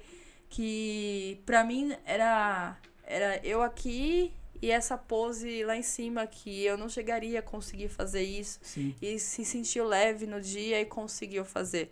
Mas acho que respeitar, que nem eu te falei, a particularidade de cada pessoa, para elas fazem total diferença. Todos saem de lá falando: Meu, me senti à vontade, isso fez diferença. Elas não chegam a chorar, mas você vê elas emocionadas falando, sabe? Sim. Não chega a cair lágrima, mas emocionada de falar: Meu, que da hora. Uma coisa que eu não imaginava é que essas fotos subiriam tanto a minha autoestima como subiram. E aí eu quero te perguntar sobre isso. Como você enxerga a relação do, da fotografia, da, desse processo, por exemplo, do além do espelho, pode ser também fora do fatia do tempo também, com o bem-estar? Como é que você enxerga isso funcionando? Ah, muito. muito tem tudo a ver, sabe? Ainda mais hoje nas redes sociais, né? Porque tudo a gente. É, a nossa felicidade é demonstrada por fotos hoje. É. Hoje a gente faz é, stories, tudo, mas a maioria do feed lá das pessoas são fotos. Então, para marcar alguma coisa que aconteceu na vida da pessoa, para mostrar a felicidade, para mostrar a tristeza, para mostrar que aconteceu alguma coisa legal, ela vai pegar uma foto e vai colocar lá. Sim. Então, eu acho que tem tudo a ver hoje. Eu tenho um problema você falando de feed, Instagram, eu tenho um problema muito sério que vai voltar talvez com o assunto do começo da, do podcast. Aí você vai ficar triste. Vou tentar não ficar triste. Eu tô, eu tô, eu tô, eu tô nessa nuance, né? Eu não tenho o costume de tirar fotos é, nos ambientes que eu vou, por exemplo. Saio com a minha esposa, eu não tiro foto. E ela também não. E acho que isso também colabora. Eu e ela não temos esse hábito de registrar tudo, né? Gente, se você for meu perfil pessoal, quem for vai lá, Davi Garber, não vai ver foto. Eu, tipo, tem pouquíssimas fotos.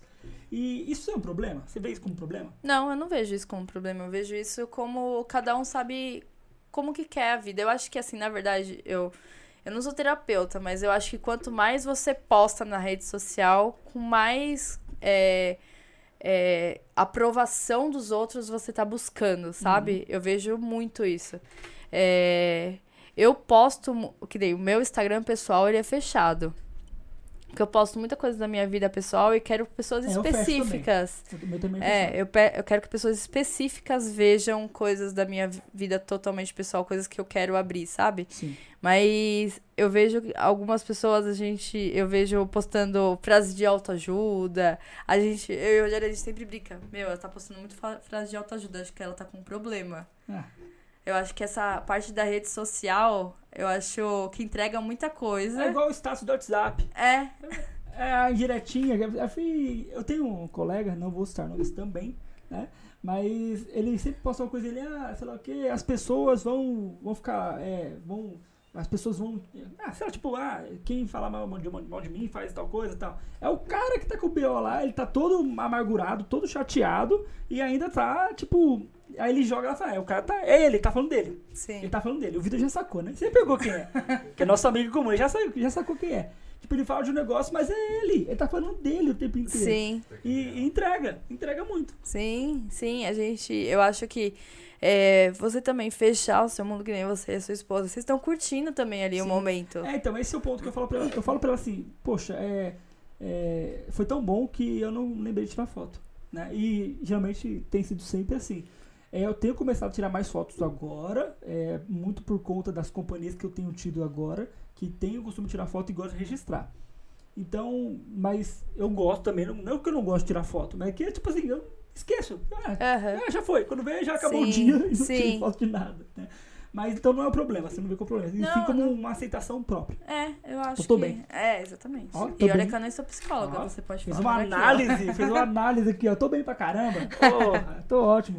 Mas eu, eu tenho que tirar mais fósforo, porque aí senão eu vou ficar triste igual lembrei lá, né? É, quando você tiver. Não sei se você vai ter filhos. Eu pretende? quero ter filhos. Então. Eu quero adotar. É legal. Eu quero adotar um, pelo menos. Então, mas é legal pro seu, seu filho ver quanto você era sem rugas, por exemplo. É, eu já tenho. A minha cara é de velho. Tanto que eu falei idade pro Rogério no começo do, antes de gravar o podcast, ele, ele acho que ele ficou, mano, o cara tem 26 anos. Certeza, tá acabado. Eu tenho certeza. Eu conheço meu marido, ele falou assim, nossa, tá acabado. Exato, exato. Mas meus pacientes também. Eu, eles perguntam minha idade, eu nunca falo. Agora que eu tô falando mais no podcast, que ele sabe agora. Mas eles perguntam, ah, qual a sua idade? Eu não falava, porque geralmente a pessoa não dava crédito pra mim por eu ter 26 anos, né? Aí eu falava, chuta aí, fala a idade. Era só um arregaço.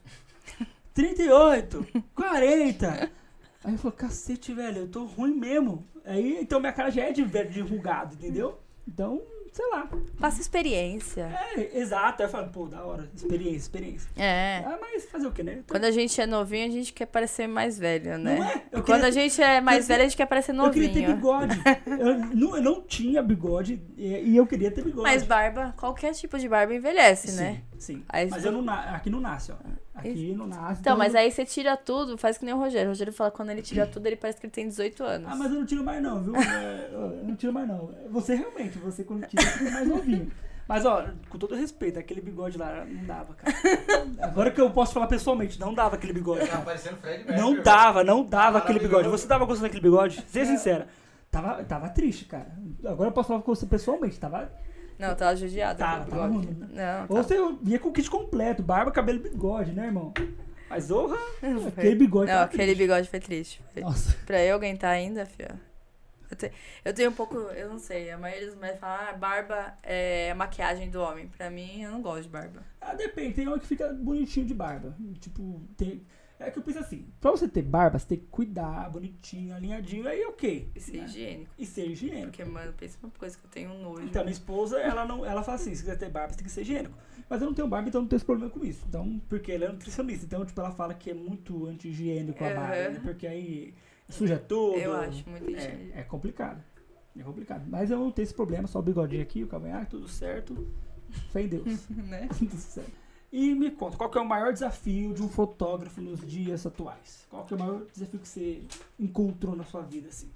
O maior desafio de um fotógrafo, acho, nas vidas, é competir com um robista. Porque É tem mu- muito robista, né? muito. Hoje tem um monte. Ah, Muito. virou até meme. Ah, não vou fazer nada, vou pegar uma câmera aqui e tirar foto. Exatamente, exatamente. E, a, e é, a gente faz um trabalho de psicólogo na hora que a gente tá fazendo atendimento pra pessoa entender que, meu, é as memórias dela que ela tá entregando na mão de É. qualquer um, sabe? As fotos são, por exemplo, do casamento. É a única coisa que ela vai ter do casamento. Ela vai pagar 50 mil no buffet, vai pagar 10 mil lá na, no vestido dela, que vai acabar tudo no dia. A única coisa que vai fazer ela ver a entrada do noivo, ver a mãe dela chorando, ver o pai dela chorando é foto.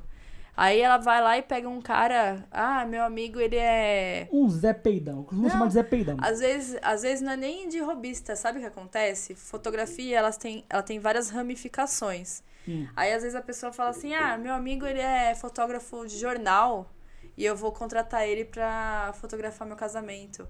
Mano, é completamente diferente. Eu não saberia fazer foto. Vou ah, brincar de- aqui agora. Aí ele tira a foto com você na parede. É, exatamente. De- encontrado. O, o maníaco do parque tá aqui, ó. E sabe uma coisa que a gente aprende sendo fotógrafo de evento? A gente ficou durante muito tempo sem estúdio e ficou muito tempo só fazendo evento. Meu, a gente, é, a, a gente fotografa tudo. Coisas que às vezes o, o fotógrafo de estúdio tira, vai 100 fotos de uma sessão, a gente chega às vezes a tirar 600 cliques de uma sessão de meia hora. Por quê? Porque a gente, por ser fotógrafo de evento, a gente é muito atento e tipo, vai pá pá pá pá pá pá, pá porque a gente quer garantir, a gente não quer perder aquilo. E isso acho que o evento traz um ensinamento muito grande para quem trabalha com fotografia, de você sentar o dedo sem dó, a gente fala, né? Sim. A gente senta o dedo sem dó. Vai que a gente vai conseguir a foto que a gente quer, a foto que a gente. Ah, aquela foto do bebê sorrindo que a mãe sonhou. Às vezes, se você ficar miguelando o clique, que a gente fala, você fica miguelando o clique, você vai perder, porque a criança, o sorriso dela é coisa de um É, segundo. Exato. Aí a gente.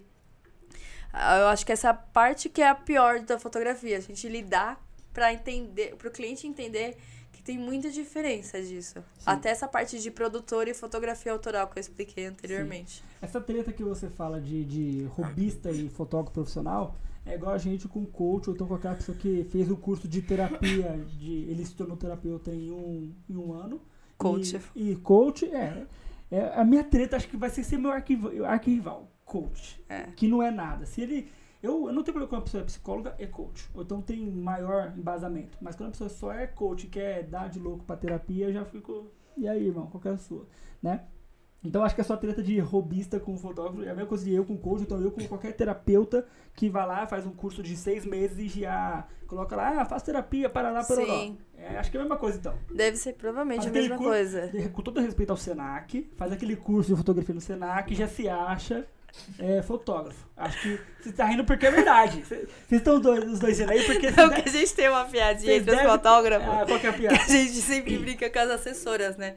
Você completou o módulo do Senac pra virar assessora de jogar o véu da noiva pra gente tirar foto? Uhum. A gente sempre brinca que tem que ter o, módulo da assessora no Senac pra ela jogar o véu e a gente conseguir fazer a foto. Sim. Então é uma piadinha interna entre os fotógrafos Ah, então, de mas evento. Com todo respeito ao Senac, o Senac talvez, é, talvez não, tenha um curso lá que Sim. é legal, mas aí a pessoa acha que só porque fez o curso lá de fotografia do Senac já tá bom o suficiente. Não, ela tem que ter experiência de ir pros eventos, dar os rolês Sim. lá. É, igual, eu vejo, mano, se você, assim, eu acho que vocês já fizeram muito isso.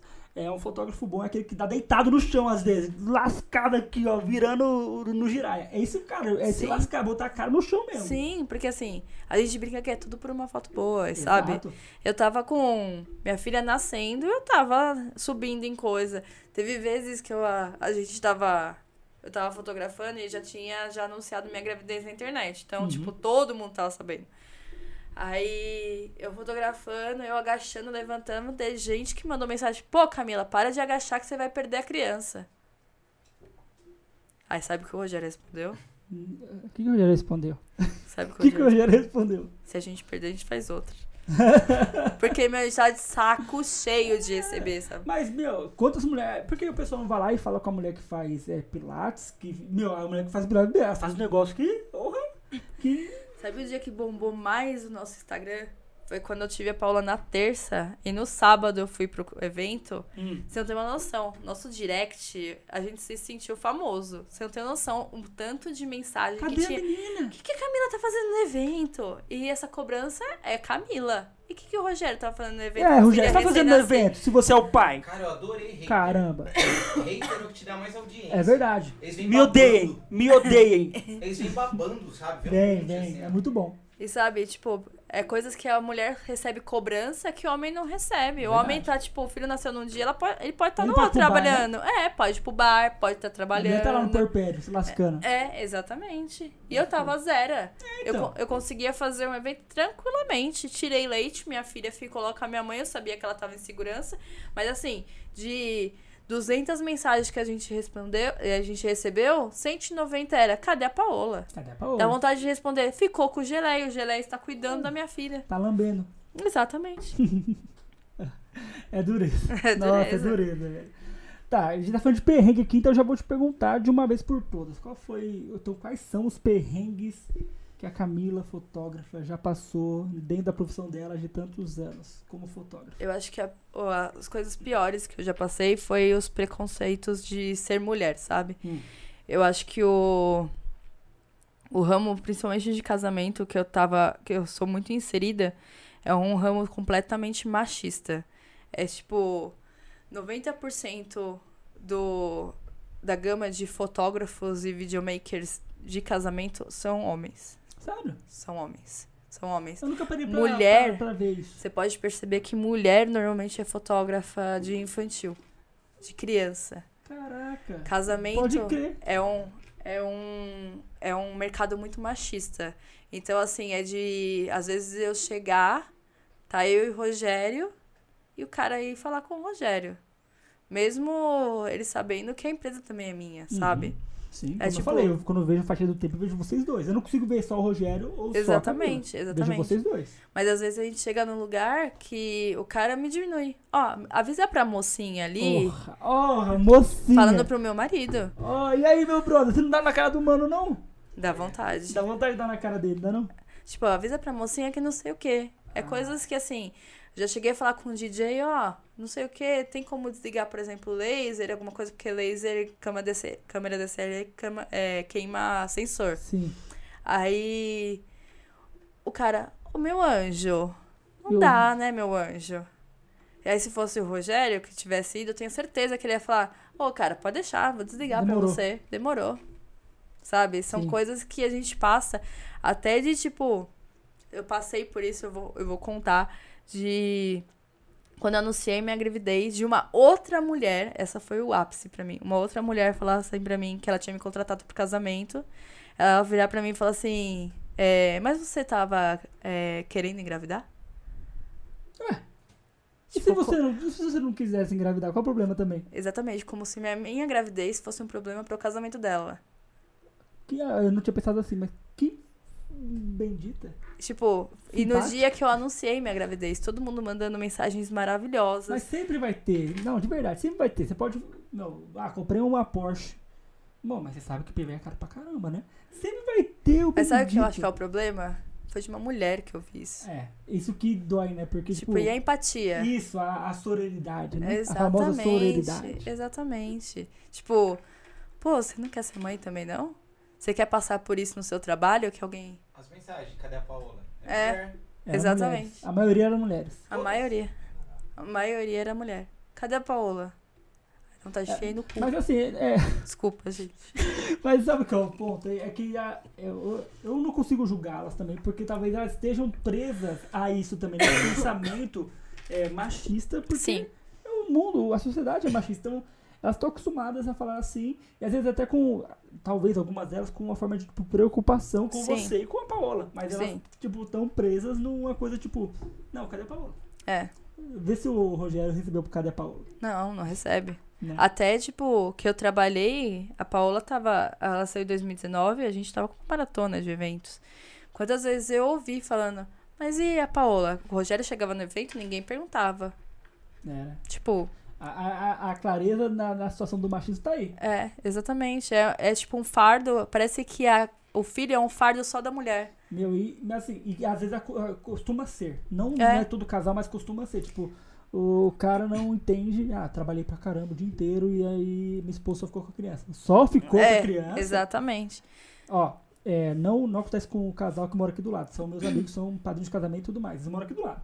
Eu, tem um bebê recém-nascido. Eu ouço ele chorar, o bebê chorando o tempo inteiro. Eu fico pensando, caramba, velho, que, que treta que é. Que embaçado que é. E, como falei, não acontece. O, o, o pai é um pai presente, firmezão, mas eu ouço o choro da criança. Então, como assim não tem trabalho, velho? A Exato. criança não para de chorar. Você deu tudo, deu, deu mamar, trocou, balançou, dormiu. E a criança não para de chorar. E aí, como não é o trabalho também? Eu, te, eu tenho muita sorte que eu tenho o Rogério ao meu lado, meu parceiro, e ele exerceu a paternidade. Top. Eu amamentei a Paola até um ano e pouco. Durante esse um ano e pouco, eu não troquei fralda dela e não dei banho. Era tudo, tudo o Rogério que Parabéns, fazia. Rogério. Porque ele falou pra mim, falou assim, meu, você já tá fazendo a parte pior, que é dar de mamar. Sim, velho. Eu vou dar banho e vou trocar a fralda. Enquanto você precisar acordar de madrugada, ela fez cocô, eu vou trocar a fralda. Toda vez que precisar dar banho, eu vou dar banho, sabe? É uma coisa que a gente tem que aprender. As mulheres têm. é, a gente. Eu, eu penso assim, né? Aquele dedo podre. Parece que vai pegar aquele macho escroto e falar assim: vamos fazer um filho? Pra você criar sozinha? Mas sabe o que acontece? Aí eu vou te falar.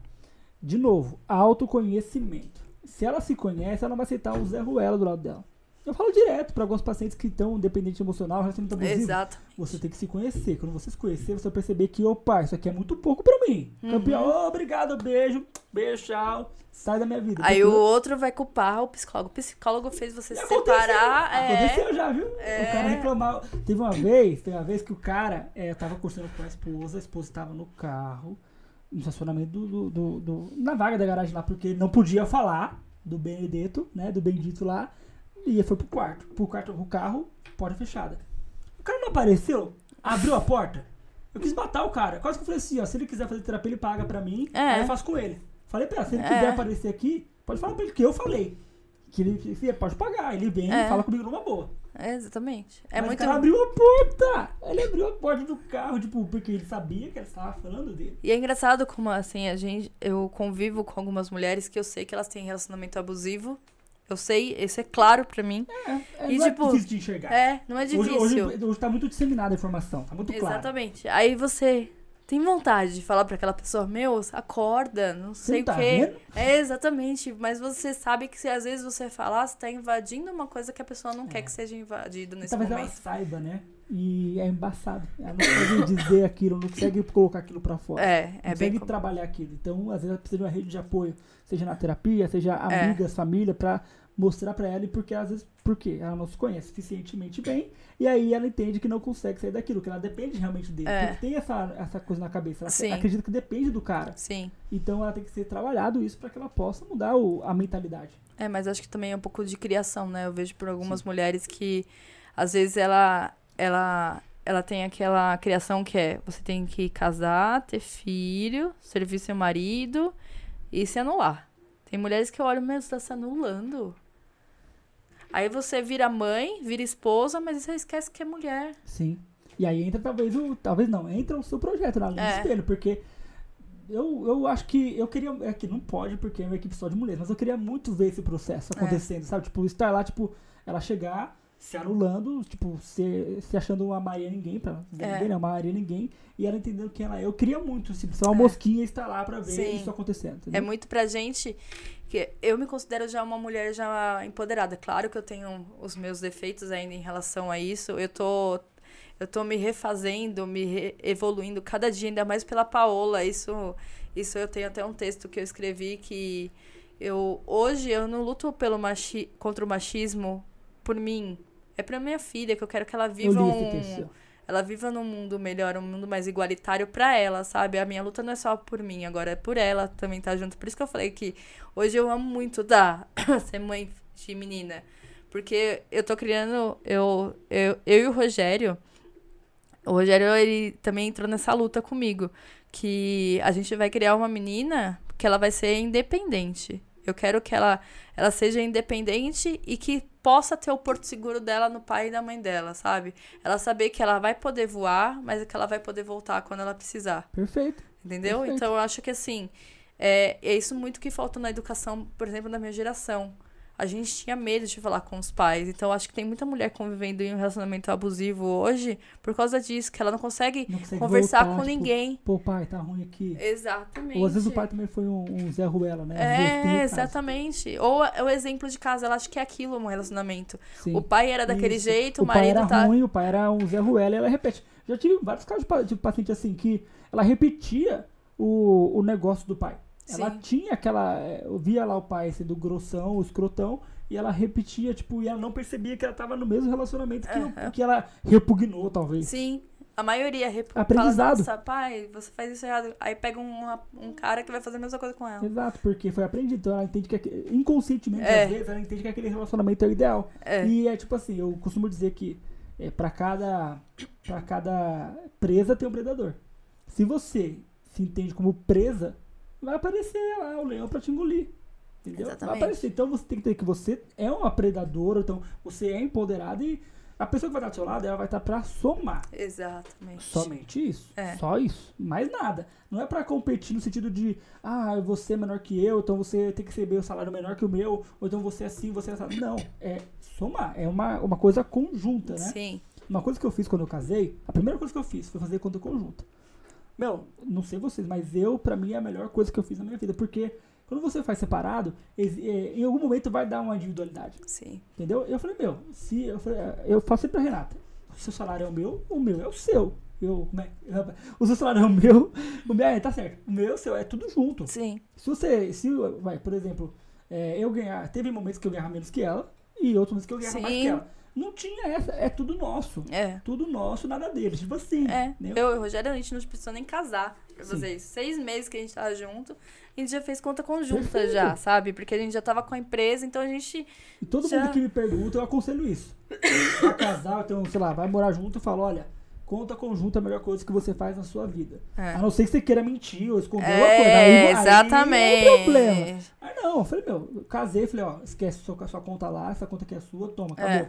Mesmo cartão, mesma senha, tudo. Tá aqui, É. vai embora. Mas é, eu acho que pra prosperar você tem que ter um companheiro, não alguém que você tá só dividindo a vida. Eu vou Exato. dividir minha vida com você, aí você continua vivendo, aí quando a gente se encontra, a gente tá junto. Não, não. Não funciona. Não funciona porque você acaba sendo individual em outro momento e aí você vai começar, tipo. é, o casamento não flui, você não consegue ter um casamento fluido nisso. Porque É. você. Ah, eu tenho minhas contas, tenho isso aqui, ah, então eu posso fazer isso sozinho, não tenho que dar satisfação pro outro ou aquilo. Eu não dou satisfação pro que eu gasto ou não. A não ser que seja algo absurdo. Vamos É. supor que a Renata cobrou algo absurdo, sei lá, mil reais do nada no débito. Que é isso aqui no Brasil, né? É, sim. Aí é outra história. Mas tudo que, por exemplo, e não é tipo é, dever falar ou não, mas eu, ó, Renata, eu comprei isso hoje. Ou então Sim. eu falar, comprei isso hoje. E às vezes é tipo coisa besta, 40 conto, 30 conto. Aí, tipo, ó, comprei. É, mas é a cumplicidade Isso. também, isso, né? É tipo, de você querer dividir com a pessoa. Ah, amor, às vezes é uma conquista. Amor, comprei um microfone novo pro podcast. Sim, sim. Tipo, é você dividir com quem você tá do lado, né? Exato. E tem gente que não faz. É, tem gente que não faz. Compra as coisas e quer esconder. Isso, nossa, eu vejo muito isso. Ou então compra e, tipo, fica ainda é, meio que criança, né? Fica tipo, ó, comprei e você não tem. Porque É. você não você não ganha, você ganha menos que eu. Eu, É. já, eu já vi casal assim. É. já vi. É tipo, eu tenho um iPhone última Isso. geração e você tá ainda com um 5 Isso. aí na sua mão. Vejo muito. É. Vejo muito, diretaço. Sim, É. Muito, muito, muito. A gente também vê, né? É, dureza, infelizmente. Infelizmente. Agora, me diga, qual foi o momento mais marcante pra você dentro do ramo da fotografia? Tipo, você falou dos perrengues, que é bom falar dos perrengues pra que a pessoa não ache que o mundo é flores, né? Mas conta as partes boas, me conta as flores agora. Ah, as flores é chegar no final do evento, a gente tá destruído, né? Com o pé doendo, as costas doendo. E os noivos dá aquele abraço e falar assim: caralho, Obrigado. sem vocês aqui não teria sido a mesma coisa, sabe? Sim. Pra gente é. Essa, é- essa fala que a gente ouve de muitos noivos, acho que é a melhor coisa, a melhor recompensa. A gente até brinca, a gente cobra a fotografia porque a gente precisa comer, né? A gente tem que trabalhar e comer. Mas se só essas falas que a gente recebe no final, porque a- aquele Vocês negócio. comem? Porra. Eu sou Porque morta de fome, tá, gente? é, eu não vejo comendo. Aqui, no Nossa. meu casamento, É eu- que você não me viu ainda em evento, fia. no meu casamento eu falei, ó, é, separa pra galera aqui do, do- da fotografia. Óbvio que o pessoal separa, mas tipo, eu, falei, eu fiz questão. Falei, não, Óbvio. Óbvio não. Óbvio não. não é óbvio? Não. O pessoal não separa. Caramba, não. Depende, depende. Assim, os nossos noivos, Ser parceiro eles seu. são muito foda, nossos noivos. A gente tem muita sorte que hoje a gente tem noivos muito fodas, mas teve já eventos de a gente fazia anos atrás, quando a gente ainda não era reconhecido e tudo mais no ramo de fotografia, de a gente sair do evento, de estar, tipo, 10 horas fotografando e sair comendo Ah, McDonald's. não, cara. É, pra mim isso é sacanagem demais. Sim. Entendeu? Eu, eu falei, ó, separa pra galera aqui. Uma, falei, uma mesa pra eles. Não quero saber como, que jeito, separa a mesa pros caras. Sim, mas é. Eu acho que é você se preocupar, porque você sabe que aquela pessoa que nem. A, Uhum, a gente vai pra making off, a gente começa a trabalhar, às vezes a gente fica 12, 14 horas com os noivos. E, Uhum. meu, a gente, você acha que 14 horas a pessoa não vai comer? É. Teve, teve conhecidos nossos de os noivos não servirem, não liberarem comida, o buffet não liberar comida, eles pedirem rabibs na porta do buffet. Ah, E isso é mais feio pros noivos Com e pro certeza. buffet do que pro equipe que precisa comer. É, vou comer aqui na frente do buffet mesmo, comer rabibs.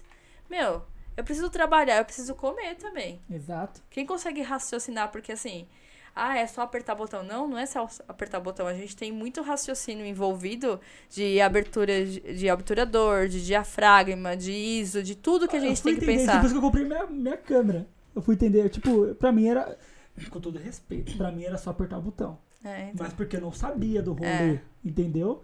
Hoje eu- É, hoje é, né? Porque Não, tem um- Mas tá tudo organizado. verdinho aqui. Mas tá tudo organizado ali agora, mas eu, eu tive que configurar Sim. isso, diafragma, obturador, saber. Não, mas a- as nossas câmeras têm um automático também. É, tem. Tem um automático, mas fotógrafo profissional vai no manual, Exato. vai na unha. Porque às vezes a gente quer fazer um jogo de luz que a gente fala que o automático não vai deixar fazer, ele vai querer a foto clarinha. Eu sou uma fotógrafa, o Rogério até brinca que eu sou uma fotógrafa dark. que eu gosto de sombras nas Sim. minhas fotos. Eu gosto de foto com, com texturas, né? Que tipo, mostra. É, então. E então o automático não vai me dar isso. Se eu colocar meu flash no automático, minha câmera no automático, vai deixar aquela foto clarinha, chapadinha, que não é o que eu gosto. Sim. Então, assim, eu tenho que fazer na unha. Toda a configuração que eu faço é eu pensando, ah, aqui vai ficar melhor, aqui vai ficar desse jeito, desse jeito vai ficar melhor. E, meu, se eu estiver sem comer, minhas noivas já sabem, se eu estiver sem comer, a foto vai ficar uma bosta. Então dá comida pra mulher. Tem que dar comida. Tá lá no meu contrato. Se não der comida. Tá certo. Não, mas é, eu falei que brinquei, tipo, ah, vocês comem porque realmente vocês estão trabalhando o tempo inteiro, o pessoal esquece, É. né? É uma pergunta que eu, que eu tive aqui. É, é lei vocês usarem tudo preto? Não, a gente hoje a gente não usa mais. Mas todo mundo usa preto. Assim, Então, até hoje eu vejo todo mundo de preto. é, a É maioria. pra se esconder? Tipo assim, de repente? Então, Dizem na verdade, é assim, isso. não existe muita lógica pra se esconder. Porque se você for numa igreja e você tá de preto no altar, você tá aparecendo mais que todo mundo. É. Entendeu? Não existe muita lógica. Eu acho que virou. A gente brinca de fotógrafo lambi-lambi, sabe o que é fotógrafo lambi-lambi? fala aí. Fotógrafo lambi-lambi é os fotógrafos que ficam na porta do cartório oferecendo serviço Ah, eu pro. odeio esses caras. Com todo respeito, eu odeio vocês. Odeio vocês. Eu odeio vocês.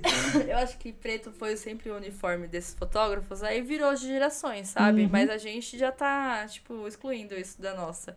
Eu vou, às vezes eu vou de body, tipo, colorido, ele vai de camisa branca, ele nem usa mais camisa preta. Porque imagina, calor de 40 graus. É. Por exemplo, a gente vai fotografar na praia, eu vou de macacão curto, ele vai de shorts. Não tem como, eu tô na praia e tá de preto, meu. Sim. Imagina 40 graus na minha cabeça e eu fotografando de preto assando lá dentro do preto, né? Não. Não tem como. Então, a, gente, a, a nossa empresa, a gente tá tirando isso de, Tirando essa de regra. lei, é, de lei na nossa, porque... Fotógrafo Lambi Lambi. Lambi lambi. Ó, Vitor, já sabe o nome dos caras. Mas sabe por que que é lambi lambi, né? É tipo aqueles lambi lambi lá que Gente, eu não pendurava, gosto. assim. O cartório, ele colocou... Ele colocou um fotógrafo dele lá. Aham. Aí, tipo, meio que... Esse fotógrafo tava uns 30 anos. É, Tinha, tá. é. Antigo, É. cara. É, Ele era muito antigo. Aí, tipo, e ele Igual, ajudava super igual o lá juizinho dentro. lá, o velho, mesmo juizinho. Ah, o juiz de lá É, é o também. mesmo. É, é parceiro. E ele, esse fotógrafo super ajudava lá. Aí depois que ele faleceu, até um pouquinho antes dele falecer, o dono do cartório colocou um fotógrafo lá que ele faz o- as fotos de graça pra todos os noivos.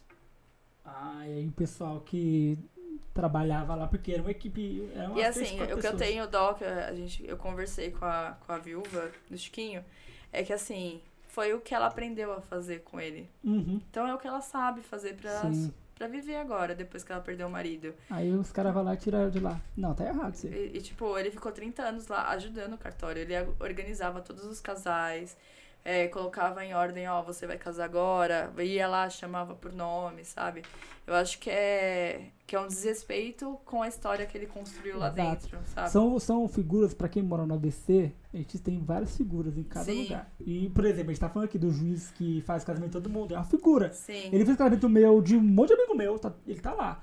O, o, o Chiquinho que faleceu, é, são figuras, então a gente tem que Sim. respeitar a história da pessoa, entendeu? Exatamente, exatamente. Igual lá na Dona Elisa Flaca tem um carinha que arruma guarda-chuva. Ele tá lá. Desde quando eu, eu era office boy, com 16 anos, passava lá pra Santo André, ele tá lá até hoje. Acho que o Santander Depressão postou ele. Eu, eu lembrei, por isso que eu lembrei agora, porque esse cara tá lá desde quando eu tinha, sei lá, ele, tava lá bem antes, com certeza, mas desde quando eu tinha 14 anos eu trabalhei de É. office boy. Ele tá lá, entendeu? São figuras que a gente tem que respeitar a história do cara ali. Sim, É. exatamente. E respeitar a família também, né? Que nem Exato. Eu, ach, eu achei um desrespeito fazer isso. Eu, tanto que eu falo pro, pros meus noivos, que às vezes eles não contratam a gente pra cartório porque fica caro, né? É diferente do fotógrafo que já tá lá na frente, que vai fazer as fotos e tudo mais. Eu não Eu- odeio mais, não. É, não Desculpa. merece. É, não Não, merece. alguns podem odiar. né? É, alguns podem. Ele, a gente, eu falo até pras minhas noivas, meu, você vai casar no senador? É, procura a Zuleika e contrata ela pra fotografar o seu casamento. Que é a, a viúva. É a viúva do Chiquinho. Sim. E a, é a família. É uma empresa familiar. Quem tá lá é a Zuleika, é a Andressa, Da filha dele. É, exatamente. É, A filha dele, é o, o sobrinho dele, sabe? sim. Então, assim, eu acho que. É... E até a gente se emociona, porque o Chiquinho, ele fez parte da nossa história de começo de fotografia, sabe? Chiquinho foi muito importante. É de momentos que ele chegava pra gente. Eu lembro até hoje que uma vez o Rafael, o filho dele, foi trabalhar com a gente, que ele falou assim, meu, obrigada por estar tá dando, tá dando oportunidade pro meu filho. Pô, foi ele que deu oportunidade pra gente no começo, sabe? Uhum. Não é a gente que tá dando oportunidade pro filho dele. É um, ele foi muito especial. A perca dele no- na pandemia foi. A gente sentiu, assim. Caramba. Mesmo a gente sabia. não estando próximo, não estando perto dele, foi uma das que a gente mais sentiu, né, Rô? Embaçado. Camila, nosso, nosso papo tá ótimo. Nós passamos aqui de. Passou de duas horas de conversa, porque a conversa fluiu, foi muito boa. Obrigado de novo. Mas eu costumo sempre pedir pro pessoal que vem aqui uma indicação, seja de filme, de série, de página no Instagram, canal, é, no YouTube, livro, qualquer coisa. Me fala aí uma coisa que você indicaria pra mim e pro pessoal que tá assistindo a gente. Primeiro eu vou indicar minhas páginas do Instagram, né? É, que é fazer ó. o jabá, né? é isso. É, Fala suas páginas. vou Fala falar de novo. Arroba camilagonçalves.retratos, é o meu de sensual, que é voltado para as mulheres. O arroba fatia do tempo a gente tem lá de eventos. E o arroba fatia do tempo ponto família é o de família. E se prepara que agora no Fatia do Tempo ponto família a gente vai começar uma série de maternidade. Expor a parte da gente ser pai, mãe da Paola. hora, da A gente vai fazer uma série bem legal lá. A gente tá preparando para começar uma coisa bem legal para as mães se sentirem representadas, Eu sabe? Pra mostrar também o Rogério, a parte da paternidade dele também, que é muito especial pra Paola, que tem vezes que. Ah, tem mãe que a gente ouve falar, ah, meu filho é só quer eu. Meu, tem vezes que a Paola não me quer, ela quer o pai dela. Isso aí. Sabe? É bem isso surreal. é bom, cara, É, porque é, ela não vai deixar de te amar porque você é. Exatamente. Mas ela tem que amar o cara ali, ó. É, exatamente. Eu quero que ela tenha um exemplo de homem dentro de casa que ela procure fora quando Perfeito, ela for. pra não achar um Zé Ruela. Exatamente, isso mesmo. E Boa. também, série, a minha predileta, que a gente deu alguns spoilers, é o de Is, né? Muito que bom. mãe não chora com Is. Não, todo mundo. Mãe, filho, pai, tio. É, Mano, é embaçado. eu amo, eu É amo. muito boa. Eu vou até ficar bem depressiva depois que eu terminar essa temporada. É, eu, não só você, acho que uma galera, acho que o mundo. Já marca minha terapia aí, ó. E pessoal vai ficar muito mal, de verdade. Mas Boa. é uma série muito boa. Mas obrigada também, Davi, de ter me convidado aqui. Me senti muito honrada de participar dessa série hora. de mulheres. Sim. que eu acho muito importante, porque se a gente com o nosso papo aqui tocar uma mulher que ela fala assim, meu, olha, isso virou um insight pra mim, já valeu muito a Perfeito, pena de eu ter deixado minha filha na minha mãe e ter vindo aqui bater esse papo com da você. A próxima vez você vai trazer a Paola. Vou, vou trazer pra ela ficar mexendo no microfone. Isso. Ela, na verdade, a Paula vai com a gente nos, no, algum, alguns ensaios no estúdio que a gente faz, né? Aham. Ela já tá virando uma mini fotógrafa. Ó. O Rogério às vezes tá fotografando, ela fica pra pessoa olhar pro papai dela, porque tem que olhar pra câmera, né? Da hora. Ela já é uma mini fotógrafa já. A agenda 2038 da Paula já está aberta. Perfeito. Você acha que ela vai ser fotógrafa? Não sei o que ela vai ser, eu só quero que ela seja feliz no que ela for. E se ela for gente- fotógrafa, você vai ficar mais feliz ainda? Ou não? Pelos Ah, perrengues que a gente passa com. Ah, não, eu acho que qualquer profissão a gente tem perrengue, né? É. Qualquer profissão. Ah, Eu e o Rogério, a gente já, gravou um vídeo pra ela falando isso, Vocês que... gravaram um vídeo. É, falando pra ela que a gente não espera que ela seja nada, não quer que, a gente, que ela seja fotógrafa, médica, advogada. A gente quer que ela seja feliz, não importa. Não importa qual a profissão que ela escolha, eu quero que ela faça que nem a Ô, me gente. adota? me adota, velho. A gente quer que ela faça igual a gente. Consiga sair de um evento que a gente trabalhou 14 horas seguidas com um sorriso no rosto feliz que tá saindo, sabe? Sim. Não que vire, puta, tô indo pra um evento, não quero ir, sabe? Sim. Eu quero que ela seja feliz. Que da hora, velho. Muito bom. Parabéns por você ser fotógrafa, você ser esposa, você ser mãe. Parabéns. Obrigada. É verdade. Muito bom conversar com você. Ah, eu também amei. Obrigada, Davi. Show de bola. É isso aí. Pessoal, então estamos terminando aqui o podcast. Obrigado pela sua audiência. Se você ficou aqui, parabéns porque você ouviu muita coisa e agregou muita coisa pra, pra sua vida, tenho certeza disso. Então, fique bem, tenha um ótimo dia, tarde, noite, não sei a hora que você está assistindo isso ou ouvindo isso. E até o próximo episódio de Voz Terapia. Beijo, Tchau, gente. tchau.